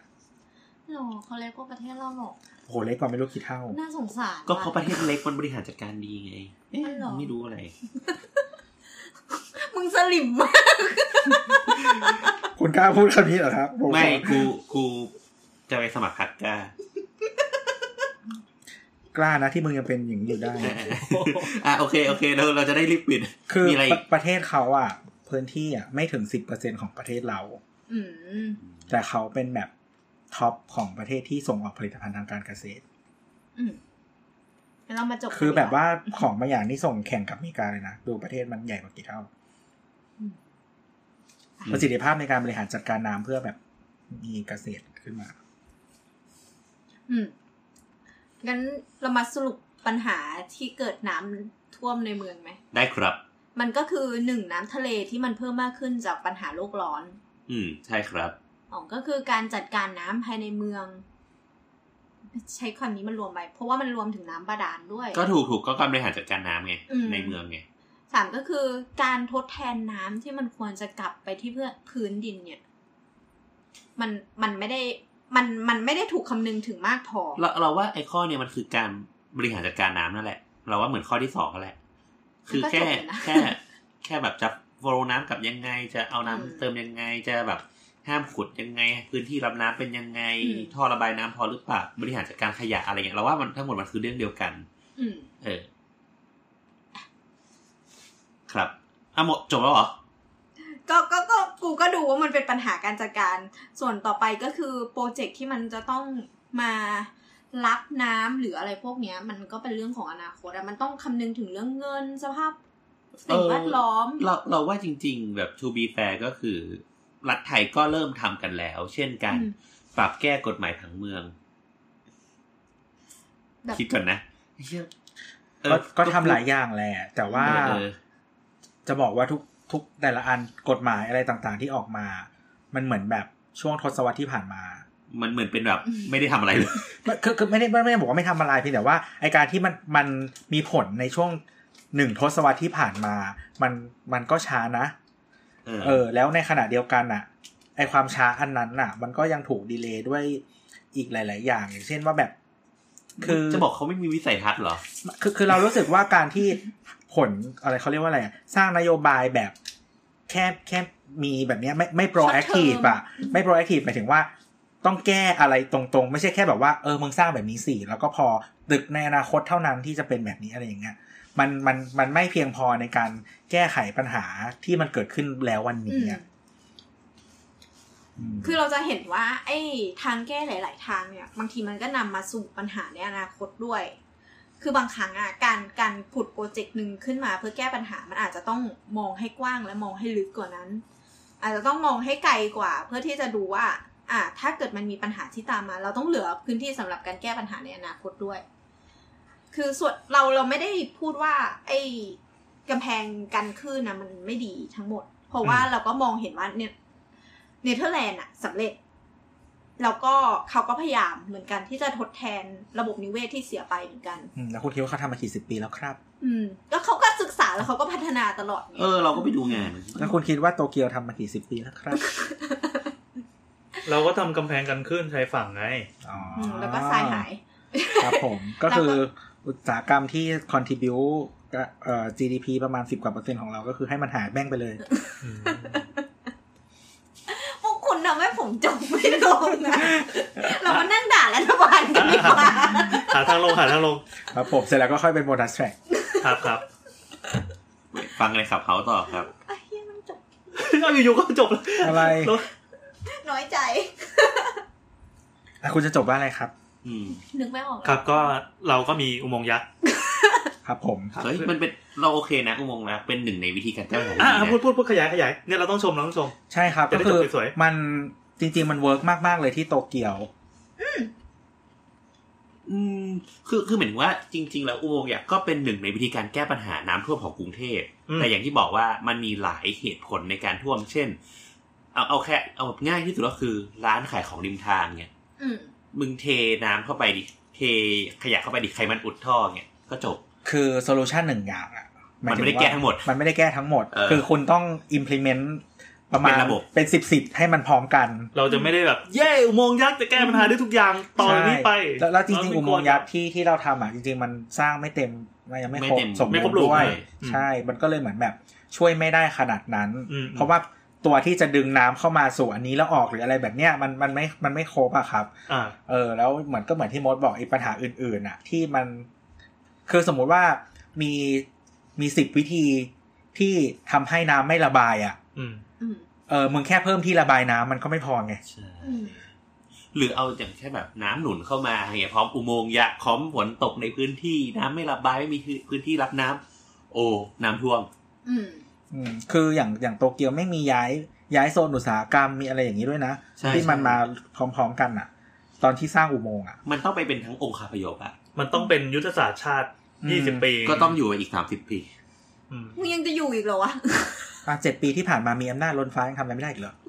ครับ โอเคครับ ก็ อำนาจเขาก็คือสั่งปิดรายการตอนนี้แล้วครับ ไม่ใช่อำนาจของเขาก็คือไล่ที่ตรงริมแม่น้ำเจ้าพระยาอ่ะโอเคปิดกันเถอะ โอเคครับ ก็และนี่ก็เป็นรายการเสาๆนะครับ EP ที่หนึ่งร้อยแปดสิบเจ็ดถ้าเกิดว่าต้องจบยังไงวะ ตัวตัวคุณครับ ถ้าเกิดว่าไม่อยากให้เป็น EP สุดท้ายก็มาคุยกับเราได้นะครับ ครับ ที่ ครับ ทวิตเตอร์แอดสาวสาวๆๆนะครับ นะครับแล้วก็เอ่อ Facebook Fanpage ขามโคกเรดิโอนะครั จ้ะ บแล้วก็เอ่อสำหรับวันนี้ก็ลาไปก่อน สวัสดีครับ สวัสดีครับ ขี้ด่านายกจังวะ ใครด่า ไม่ ใคร มี ด่าไม่ได้เมนชั่น ใครด่าลย ชื่อสักคน เออ ประยุทธ์จันทร์โอชานะ ตรงนี้เป็นโบนัสแต่ง แล้วเขายังเป็นนายกของเราอยู่เหรอครับ เป็น เป็น ของเราเหรอครับ ไม่ไม่รู้ใครเอามาล่ะ เอ้ยนี่ดีอันนี่ดีเสียงไว้เสียงไว้